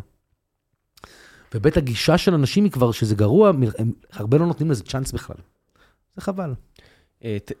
אוטובוסים בתל אביב כמעט תמיד מפתיעים אותי, אני תמיד- לא יודע למה, אני עדיין מגיע בציפיות נמוכות כל מה שאני צריך, לא, לא, אני לא. וכמעט תמיד, גם, גם אה, לא יודע, מהרצליה פיתוח, אה, הייתי צריך עכשיו לחזור מאיזה פגישה, ו, ופתחתי כזה את הגט, וזה, אתה יודע, זה חשבון חברה, כן, לא, גם חברה בקשיים, עדיין, אתה יודע, את הזמן שלי והכל, והסתכלתי, 180 שקל, אמרתי, אוקיי, חמש שק- חמישה שקלים אני עולה, או 11 ואיך שקלים? אחלה, כן. עבדתי בדרך, כן, מאוד בדיוק, נוח, בדיוק, בדיוק, בדיוק. זה לא כזה שונה מאשר מדינות אחרות אה, ש- שאנחנו מקנאים בהן. אה, כמה פרויקטים של פינוי-בינוי נראה לך נכון שיבצעו במקביל ברחוב בודד וצר, כמו הרבה אה, רחובות באזור 2? שאלה מעולה. זאת אומרת, זה לא בהכרח נימביזם, יש פה גם זה- עניין לא, לא, שבסוף לא, אתה לא יכול לגור ב- זאת- בר- ברחוב. זאת שאלה מעולה. אה, אין לי תשובה טובה עליה. אין לי תשובה טובה עליה, כי יש פה שני ערכים מתנגשים. בסוף, היכולת של בניין להתאגד ולעשות פינוי-בינוי לתמ"א, היא נורא קשה. עד שמוציאים את הדבר הזה לפועל, זו לידה מאוד קשה. וצריך לזכור ברקע, לפחות לכאורה, שגם ה- ה- ה- הסיבה זה בכלל לחזק את הבניין נגד רעידת אדמה, נכון? כולם שוכחים שאם יהיה אוקיי. פה רעידת אדמה, אוקיי. האשמה תהיה למה לא עשיתם פי עשר יותר אוקיי, כאלה מאשר. אה, לא חצי. אז, אז, אז, אז כשבניין כבר הגיע למצב שהוא, מצ... שהוא, שהוא רוצה, הסיבה בין היתר היא שהשוק חם. אז יש מספיק כלכלה בתוך המיזם כדי להרים אותו, כדי לה... להציע לדיירים את מה שהם מוכנים לקבל. עכשיו, עד שהגענו לזה, לפעמים יש כמה ביחד. לבוא לבניין ולהגיד לו, רגע, הגעת. לנחלה, עכשיו תמתין שלוש שנים. כי אני, לא בטוח שזה אפשרי משפטית. יש פה פגיעה בזכות קניין שאני לא יודע אה, להעריך אותה בזכות קניין עצמי. אתה מונע, בעצם, במובן הכי קטן, אתה מונע מבן אדם לשפץ את ביתו. לא רק לח- לחזק אותו נגד רעידת אדמה ולשפץ אותו. ומצד שני, אני גר... ומהיזם שאכל חצץ במשך שנים. אני גר בכיכר רבין. אני לא אומר את זה כאחד שגר בחצי שעה מהמרכז. אני גר במרכז, האחיות שלי גרות במרכז, ההורים שלי גרים במרכז, כל התמ"אות האלה הם סביבנו. אם אני נתקלע בטעות באמצע היום להיות בבית, זה סיוט להיות בבית, אני לא אומר שלא. אה, אבל אני עוד לא מצאתי עד היום את הדרך למתן את זה ממש. אפשר לדבר על שעות העבודה, אפשר לדבר על מתי מתחילים ומסיימים, אפשר לדבר על, כן, אני כן רואה בחלק מהמקומות בעיר, אה, שזה לא מבוצע בצורה שגורמת לי להרגיש בטוח כהולך רגל. על זה אפשר לדבר. לעומת ניו יורק, שניו יורק יכולה להשתפץ כולה בבת אחת, ואתה כמעט לא שם לב. כי הקונסטרוקציות שבונים מחוץ לזה, והשעות שמגבילים, וכמה שזה מוקפד, מייצר מציאות שבה, כן, זה נכון, אנחנו בעיר שמשתפצת, אבל החיים ממשיכים uh, כסדרם. אז יכול להיות שהתשובה לזה היא לא בכמה פרויקטים מאשרים, אלא איך אוכפים רגולציה על הביצוע, שלצד הרגולה, הביצוע אפשר לחיות. אה, יש פה הרבה שאלות על העסקה עם חולדאי, על הרוטציה. כן, אין עסקה כזו. זה, לא צריך להרחיב יותר מדי. אין עסקה כזו. יש, יש, יש, למי ש... אני לא אוהב לדבר אה, רעות, אבל אני חושב, עזוב רגע, חושב שבסוף, באופן בסיסי, לצד החסרונות, ההנהגה משותפת של רון חולדאי ושלי, בחמש שנים הקרובות בתל אביב, יש בה הרבה יתרונות. יש בה גם הרבה שנים של ניסיון, וגם ראייה ביקורתית והתחדשות, וחדשנות. אה, וניהול תהליכים בצורה מבוקרת. יש בה כתובת לפניות, הרבה פעמים אומרים, תשמעו, שם כבר לא מקשיבים, עליי לא אומרים לא מקשיבים, אוקיי? לפעמים אומרים, בואנה, אנחנו צריכים אה, להגן על מדינת תל אביב מפני מדינת ישראל, הממשלה מכרסמת. לא חושב שיש חולק שבין האופציות, אדם עם הכתפיים הרחבות ביותר להתווכח עם הממשלה ולהגן עלינו, הוא כן רון חולדאי. השילוב הזה הוא שילוב שבעיניי הוא, הוא יכול לעשות טוב לעיר. זו לא הקדנציה האחרונה של רון חולדאי, זו הקדנציה הראשונה של רון חולדאי ואסף זמיר. נפגעת מזה שהחבר'ה שלך לשעבר מובילים את הקו הזה? מי זה החבר'ה שלי לשעבר? זה לא מי שמוביל את הקו? מה, יש עתיד כאילו? כן. הם לא החבר'ה שלי לשעבר, א', יש לי שם הרבה חברים ואני מאוד אוהב אותם. הם סוג של חבר'ה שלך. הם חבר'ה שלי, כן. והם הולכים על ה... הם הלכו פה על מהלך פוליטי די... אה, ציני. אני... נגיד את זה ככה, לו זה היה אני, לא הייתי עושה את זה.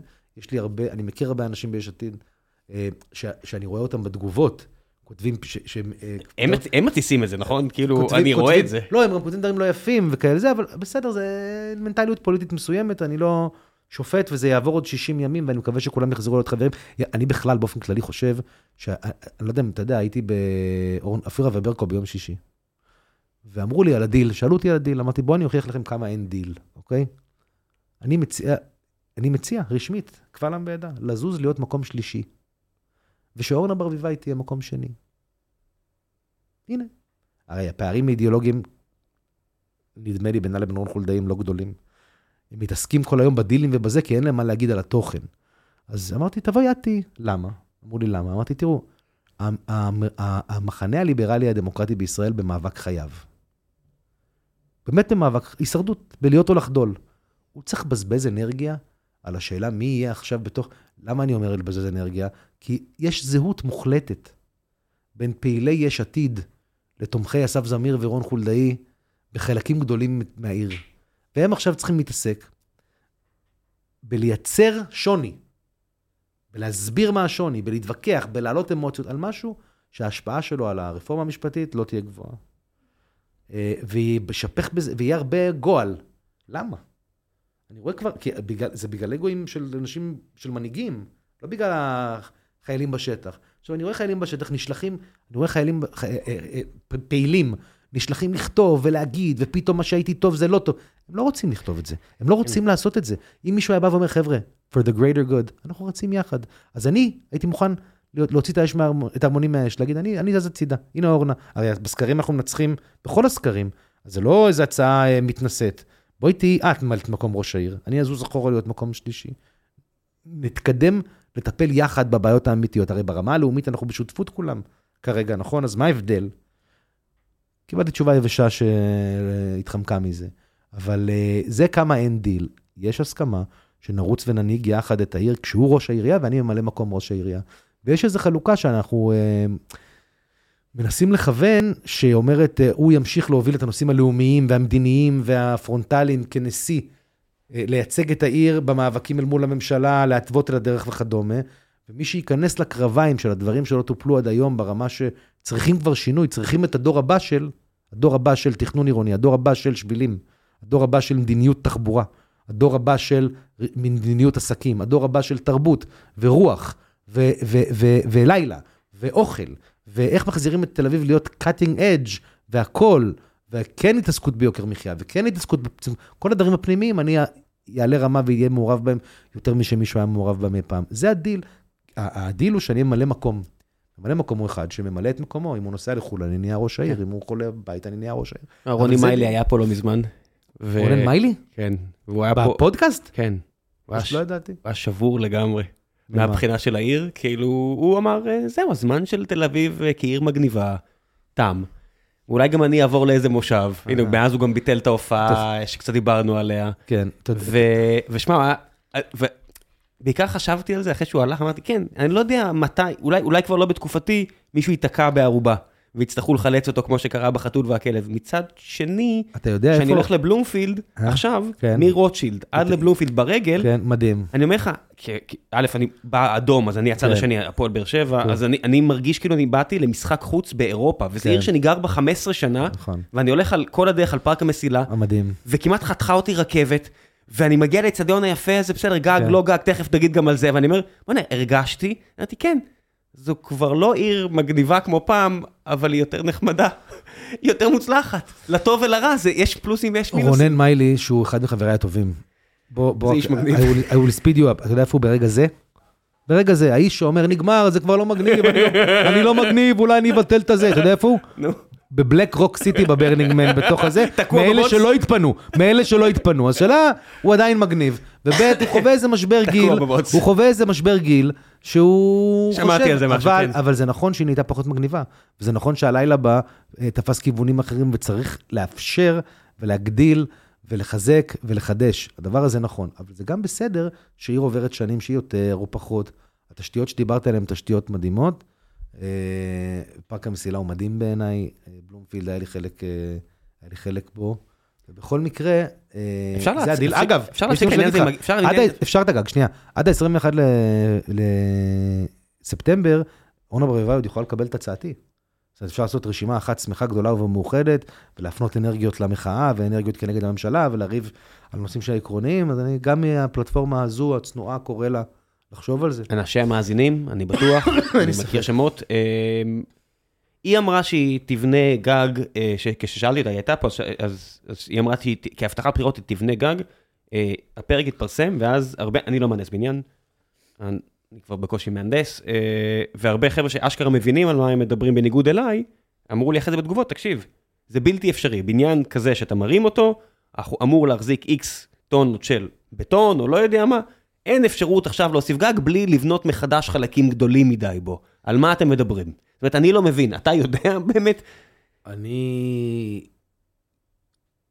אהיה זהיר יותר מאורנה ברביבאי. אני חושב שלבוא עם, הבטח... לבוא עם הבטחות בחירות של... לבוא עם הבטחות בחירות של טונה של כסף, מבלי שעוד יודעים בדיוק מה המצב התקציבי, לאיזה מציאות הכלכלית אנחנו הולכים.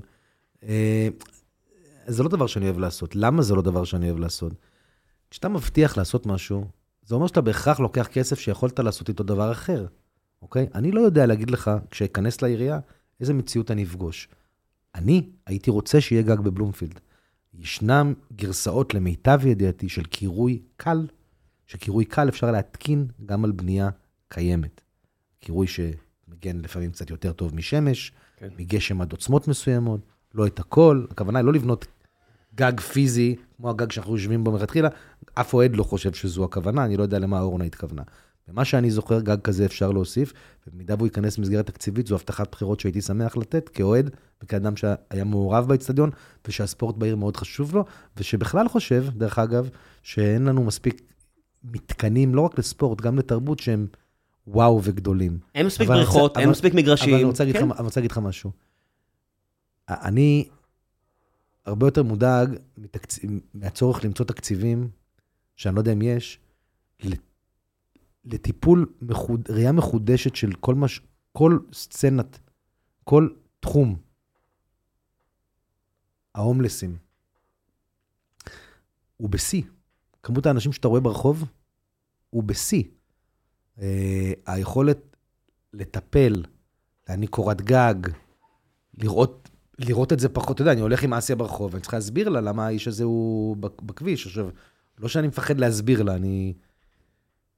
הייתי רוצה לראות פחות הומלסים ברחובות כתוצאה מטיפול בהם, כתוצאה מהחזרת יותר מהם לת... איזשהו מעגל כן. לתהליכים שיקומיים, או לפחות שישנו במקומות אה, מסודרים וכדומה. אה, שישאלו אותי אם זה או גג, אני אגיד זה. יש- סתם לדוגמה. יש אלף דברים שהיית אומר לי זה או גג, הייתי אומר זה. שישאלו אותי איפה שאפשר לקחת שביל אופניים מצויר על המדרכה ולהנמיך אותו לגובה כביש ולעשות אותו אספלט כדי שההפרדה תהיה ברורה, או גג, אז זה.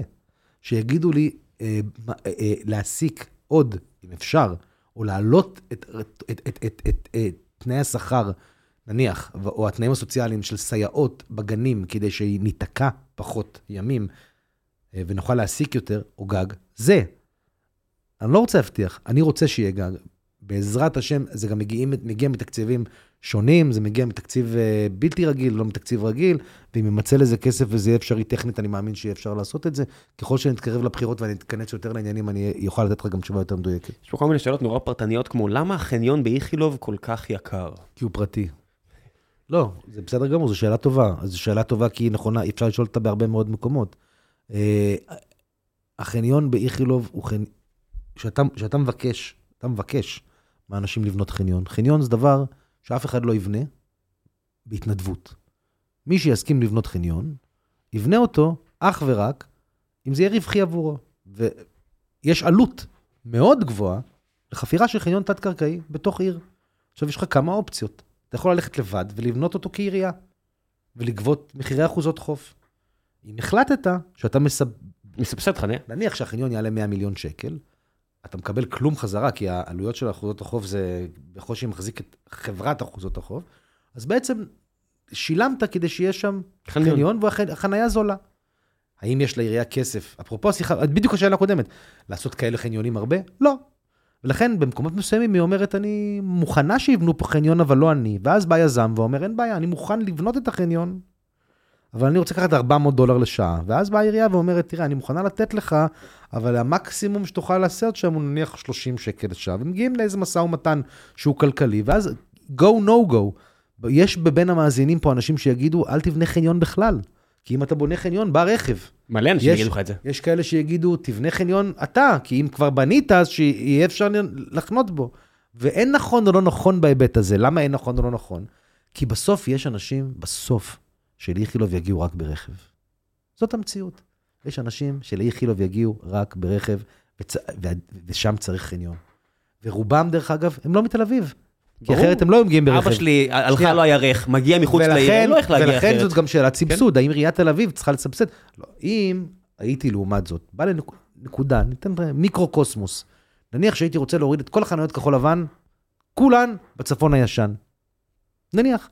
ונניח שהייתי מבטל 400 מקומות חנייה, וכתוצאה מזה הייתי אומר, אתם יודעים מה, אבל אני מקצה 400 מקומות באזור רידינג עבור מי שביטלתי לו, אבל רק עבורו.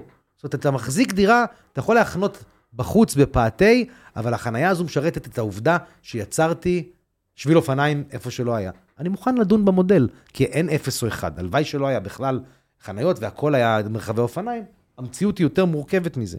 ולכן שם החניון ההוא, חניון שנבנה אה, אה, כמעט בלי התניות. ולכן הוא יקר, הוא מאוד יקר. יש פה כל מיני שאלות של, על הפלוסים והמינוסים האלה. איזה אזרחים יישארו לחיות בתל אביב אחרי שהרכבת הקלה תסתיים והמחירים של השכירות יגיעו לשיא חדש? אה, באזורים מסוימים בעיר רק אנשים עם יכולת גבוהה, אלא אם כן יבנו דיור בר השגה אה, בהיקפים שאני לא רואה שמצליחים לבנות. הגעת ממנהטן עכשיו, לא, מי גר אז- במנהטן? במנהטן גרים, באזורים המבוקשים של מנהטן, רק אנשים מאוד בעלי יכולת. אבל מנהטן מלאה באנשים מכל, הג... מכל הגוונים, כי מנהטן היא חלק קטן מהדבר הזה שנקרא ניו יורק, והדבר הזה שנקרא ניו יורק מרושת בתחבורה ציבורית מעולה, ולכן אתה יכול, אתה עומד בתור לנקניקיות עם בן אדם שגר בדירה של עשרה מיליון דולר ברחוב אה, ליד הנקניקיות, ומאחוריו גר בן אדם שגר בקווינס, ולקח חצי שעה רכבת, וגר בדירה של 500 אלף דולר. וזה זה מתערבב ברמה היומיומית מספיק, זה א', וב', אני חושב שככל שהיו מפחיתים את היכולת להחנות בעיר עם רכב פרטי במקומות שבהם אין חנייה, דווקא יש, היה, היה נוצר בנק דירות אפילו יותר זול, כי הוא היה מותאם רק לאנשים שסגנון החיים שלהם לא מצריך החזקת רכב, והדבר הזה גם בפני עצמו יכל לייצר תמהיל. תגידו, אתם יכולים לשלם לסייעות בעצמכם אקסטרה? אתה יכול לתת נגיד למישהי שאנשים אומרים, אני לא רוצה לעבוד או לא רוצה לעבוד בתל אביב, כי הנסיעות, כי קשה, כי זה במילא אותו משכורת כמו כל מקום אחר, אז למה? אתה יכול לתת בונוס למי שמגיע נותנים לעבוד הרבה- בתל אביב? נות- נותנים, נותנים הרבה אקסטרות לסייעות בתל אביב. מותר לך? כן, באקסטרות מסוימות, אה, השתלמויות, אה, הערכות, שעות עזוב, נוספות. כסף, אתה יכול להביא כסף. אני, לא, לא, כסף, יש הסכמים קיבוציים, יש, כל, כל תחום עובדי הציבור מאוגדים, ויש, והם נהנים ממשכורת מסוימת. אני אומר, אז מעבר, לא ברגע פחות. שהם מאוגדים במשכורת מסוימת, היכולת שלך לתת מעבר היא מאוד מוגבלת, אוקיי? יתרה מזו, אה, זה דרק. יתרה מזו, אני יכול לפתוח איתך דיון בשאלה, למי צריך לתת יותר. הרכיב הכי גדול בכל ארגון, אני מניח, וגם בעירייה הוא שכר. אתה לא, לפקחים אתה גם היית רוצה לתת יותר. לעובדי איכילוב, אה, האחיות, הסניטרים וכו', גם היית רוצה לתת יותר. למנקי רחובות, גם היית רוצה לתת יותר. למצילים בים, הצעירים, אלו שלא לא מהאגדות של פעם, גם היית רוצה לתת יותר. היית רוצה שכל מי שעובד עבורך, מעניק לך שירותים, יקבל יותר, ואם הייתי שואל אותך מי אתה מתעדף, לא בטוח שהיית עונה רק סוג כזה או אחר. הכבאים צריכים לקבל יותר, השוטרים צריכים לקבל יותר. שוטרי, שוטרי אה. רחוב, אני לא, ראיתי את היום הזה שהיה להם עכשיו, שהם היו במלחמה הזאת אה, עם האריתראים ובין האריתראים, שנגמרה עם כל כך הרבה פצועים קשה, כן. ואמרתי, השוטרים האלה, אלה שרק עכשיו מתחילים את התפקיד שלהם, כן? כן. התחילו את היום במלחמה עם האריתראים, סיימו עם ההפגנות בקפלן, אמרתי, איזה יום, עובר- איזה שבת עוברת כן. עליהם בשביל שכר. זאת אומרת, המשכורת הממוצעת במשטרה היא כמעט 19,000 שקלים, זה אחלה, אבל זה הממוצע. לא, כן, יש לך נכון. כל כך הרבה קצינים נכון. בכירים שכבר לא עושים כלום, נכון. ואין מה לעשות, שומרים אותם שם עד שהם יצאו. לפנסיה במשכורת גבוהה, ושוטרים במקוף, שפשוט הולכים ברחוב ב-11-12, ואני אומר, בואנה, יש להם אפס כבוד מהאזרח. נכון. התפקיד שלהם כל כך קשה, כולם מזלזלים אבל בהם, של. ההכשרה שלהם היא חודשיים או משהו נכון. כזה. זה לא נורמלי הדבר הזה. אני פעם, בשנה השנייה שלי להיותי סגן ראש עיר, התחפשתי לפקח חנייה. התחפשתי לפקח, לקחתי מדים של פקח והתחפשתי לפקח. חטפת קללות? המון, כן, לא הייתי מוכר גם. אף מונית לא הסכימה לעצור לי. אף מונית. עמדתי והוצאתי את האצבע, אף אחד לא הסכים לעצור לי. אלה שעצרו, עצרו כדי לפתוח את החלון ולקלל אותי. והמשיכו, אז זה גם היה מאוד לא נעים. עובדים סוציאליים, לא היית רוצה שירוויחו יותר? עכשיו... ראשון, ראשון במעלה. אוקיי, אז אני יכול לתת לך עוד. הרבה, עוד, כן. עוד הרבה שמות כאלה, וכל פעם אתה תמצא מישהו שנורא חשוב שירוויח יותר, גם כי הם לא מתוגמלים כמו שצריך, גם כי אתה רוצה שהחומר האנושי שיגויס יותר גבוה. המציאות היא, אין. תשמע, אבל אתה. מבין- אתה עכשיו מבין שבהינתן דבר עכשיו כזה. אל תדבר איתי על גג בבלומפילד, עכשיו כן? רגע, עכשיו רגע. ונגיד שהיית רוצה לכולם לעלות ב-50 שקלים, שזה המון, אין לזה משמעות ל-50 שקלים. 12 אלף עובדי עירייה, אין כן? לזה משמעות ל-50 שקלים. זה, לא שינית עכשיו את התמריץ של בן אדם לבוא לעבוד, לא. לא שכרת כוח אדם איכותי יותר, אז, אז, אז, אז הבעיה היא, היא בעיית עומק בחברה הישראלית, כמה מרוויחים אנשים, אל מול כמה עולה לחיות.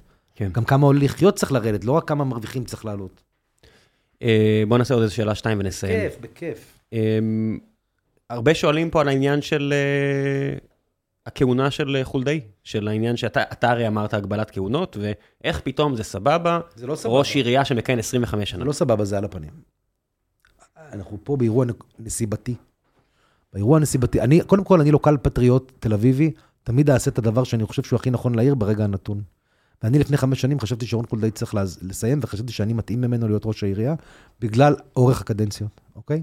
וזה לא הצליח, רוב תושבי תל אביב לא הסכימו איתי, דרך אגב, עם הטיעון הזה, ומצאתי את עצמי בפוליטיקה ארצית, ושר, ואחר כך הקונסול, שאתה, אם אתה רוצה נדבר גם על ה... כן, יש לנו כמה דקות.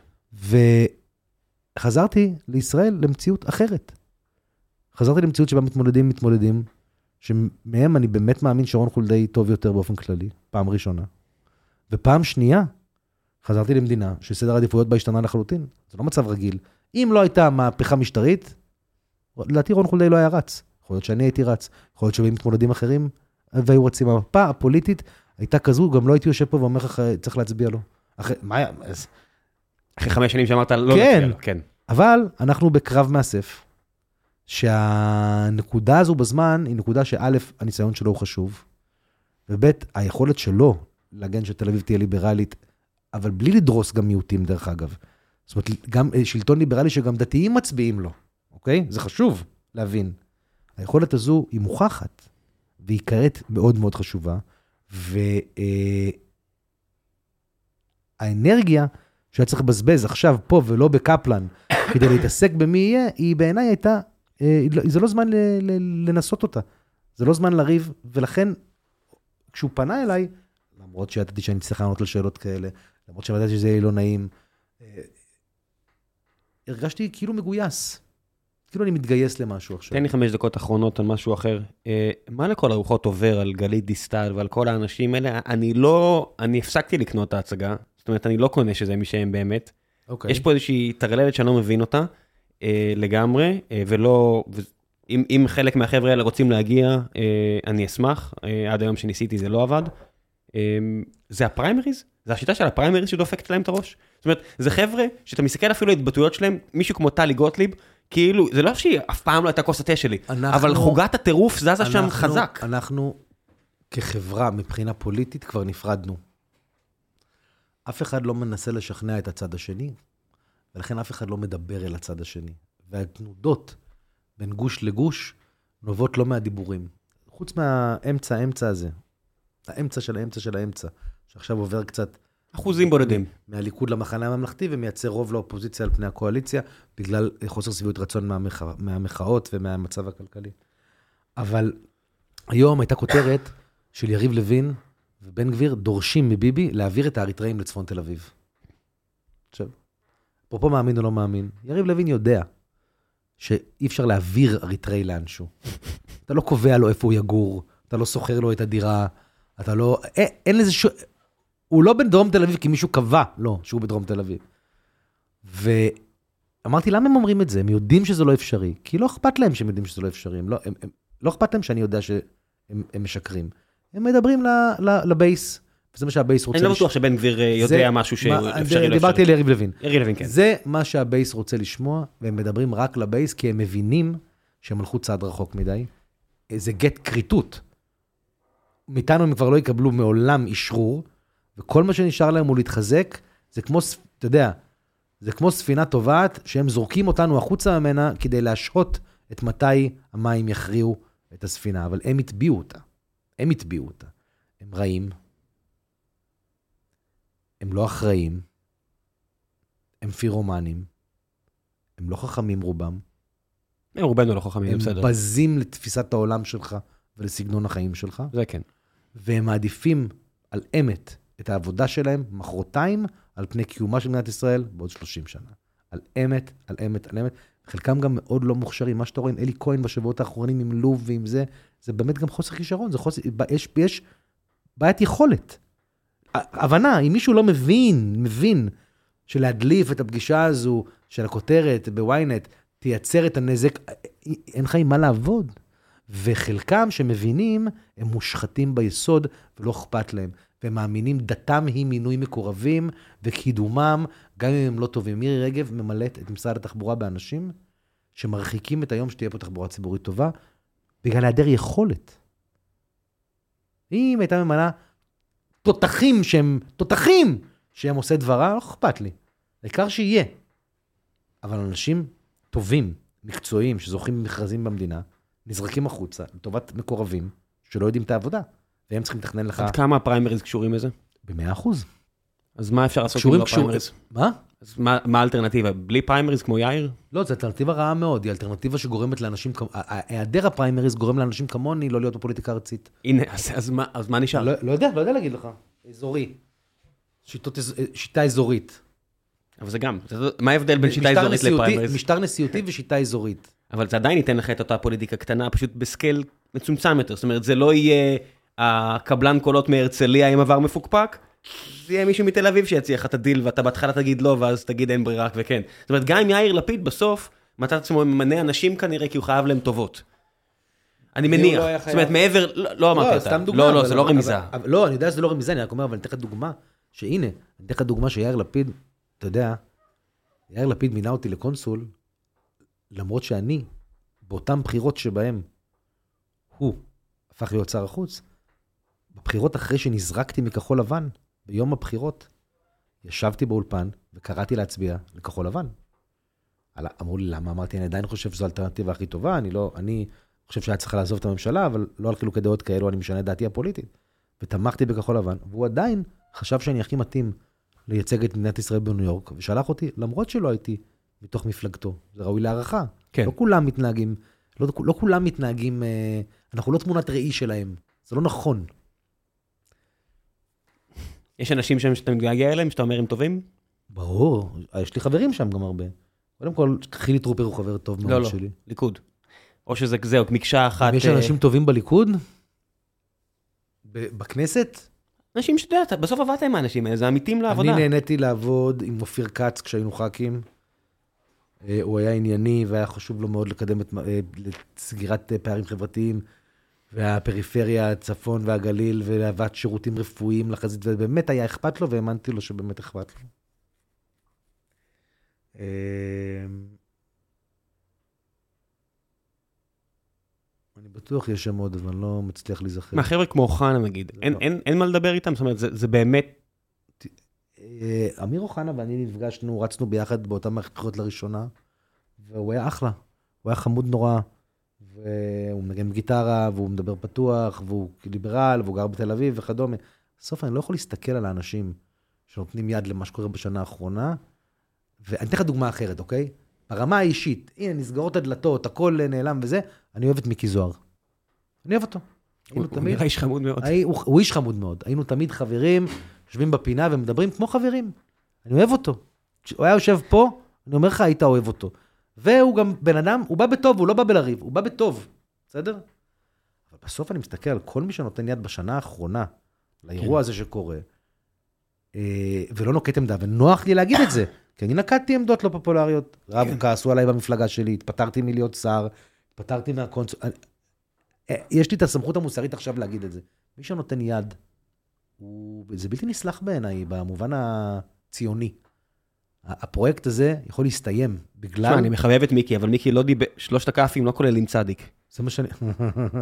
אין, אין, אין צדיק כן, בשלושת כן, הכאפים. כן, בשל... כן, הוא, כן. הוא הסביר טוב מאוד, ואני מעריך אותו על כנות, אבל הוא הסביר טוב מאוד מה חשוב, ואין שם צדיק. יש שם שלושת כאפים. כן. אז זה... אה, אתה יודע, אני בסוף גם מאמין למה שאנשים אומרים, פשוט יש שלב שאני מתחיל לפקפק בהם ב- ב- בווליום. זאת אומרת, זה נראה כאילו כולנו, מי יותר, מי פחות, נתפסנו פה לאיזה טרללת שקצת קשה לי להחריג את עצמי ממנה, וזה נהיה די קיצוני הסיפור הזה. נכון. אני לא ראיתי את זה בה. בחודש הראשון, חודש ינואר, היה כותרת בהארץ כזה, או במוסף, הזמן הכי קשה של מדינת ישראל מאז מאז היווסדה. אמרתי, איזה טרללת, איזה קיצוניות. לא, ספוטון, ספוטון. ממש. לא יודע מה קרה באוקטובר 73 ואיך ההרגשה, זאת אומרת, אני מכיר מהספרים ואני- כן. ואני- ואני שומע מאנשים, אני לא יודע איך ההרגשה הייתה, כן. עם 4,000 ומשהו מתים וכל כך כן, הרבה פצועים, אבל אבל לא- אבל- אבל אבל עכשיו מרגיש לי, אבל ש- החוסר אנרגיה הזה שאתה לא. מדבר עליו הוא אבל מזעזע. אז היה כולם מאוחדים למען מטרה אחת. מי יותר מי פחות. הרבה נשברו- נשבר למלא ועזבו את המדינה גם. לא, אבל היה אויב משותף ברור.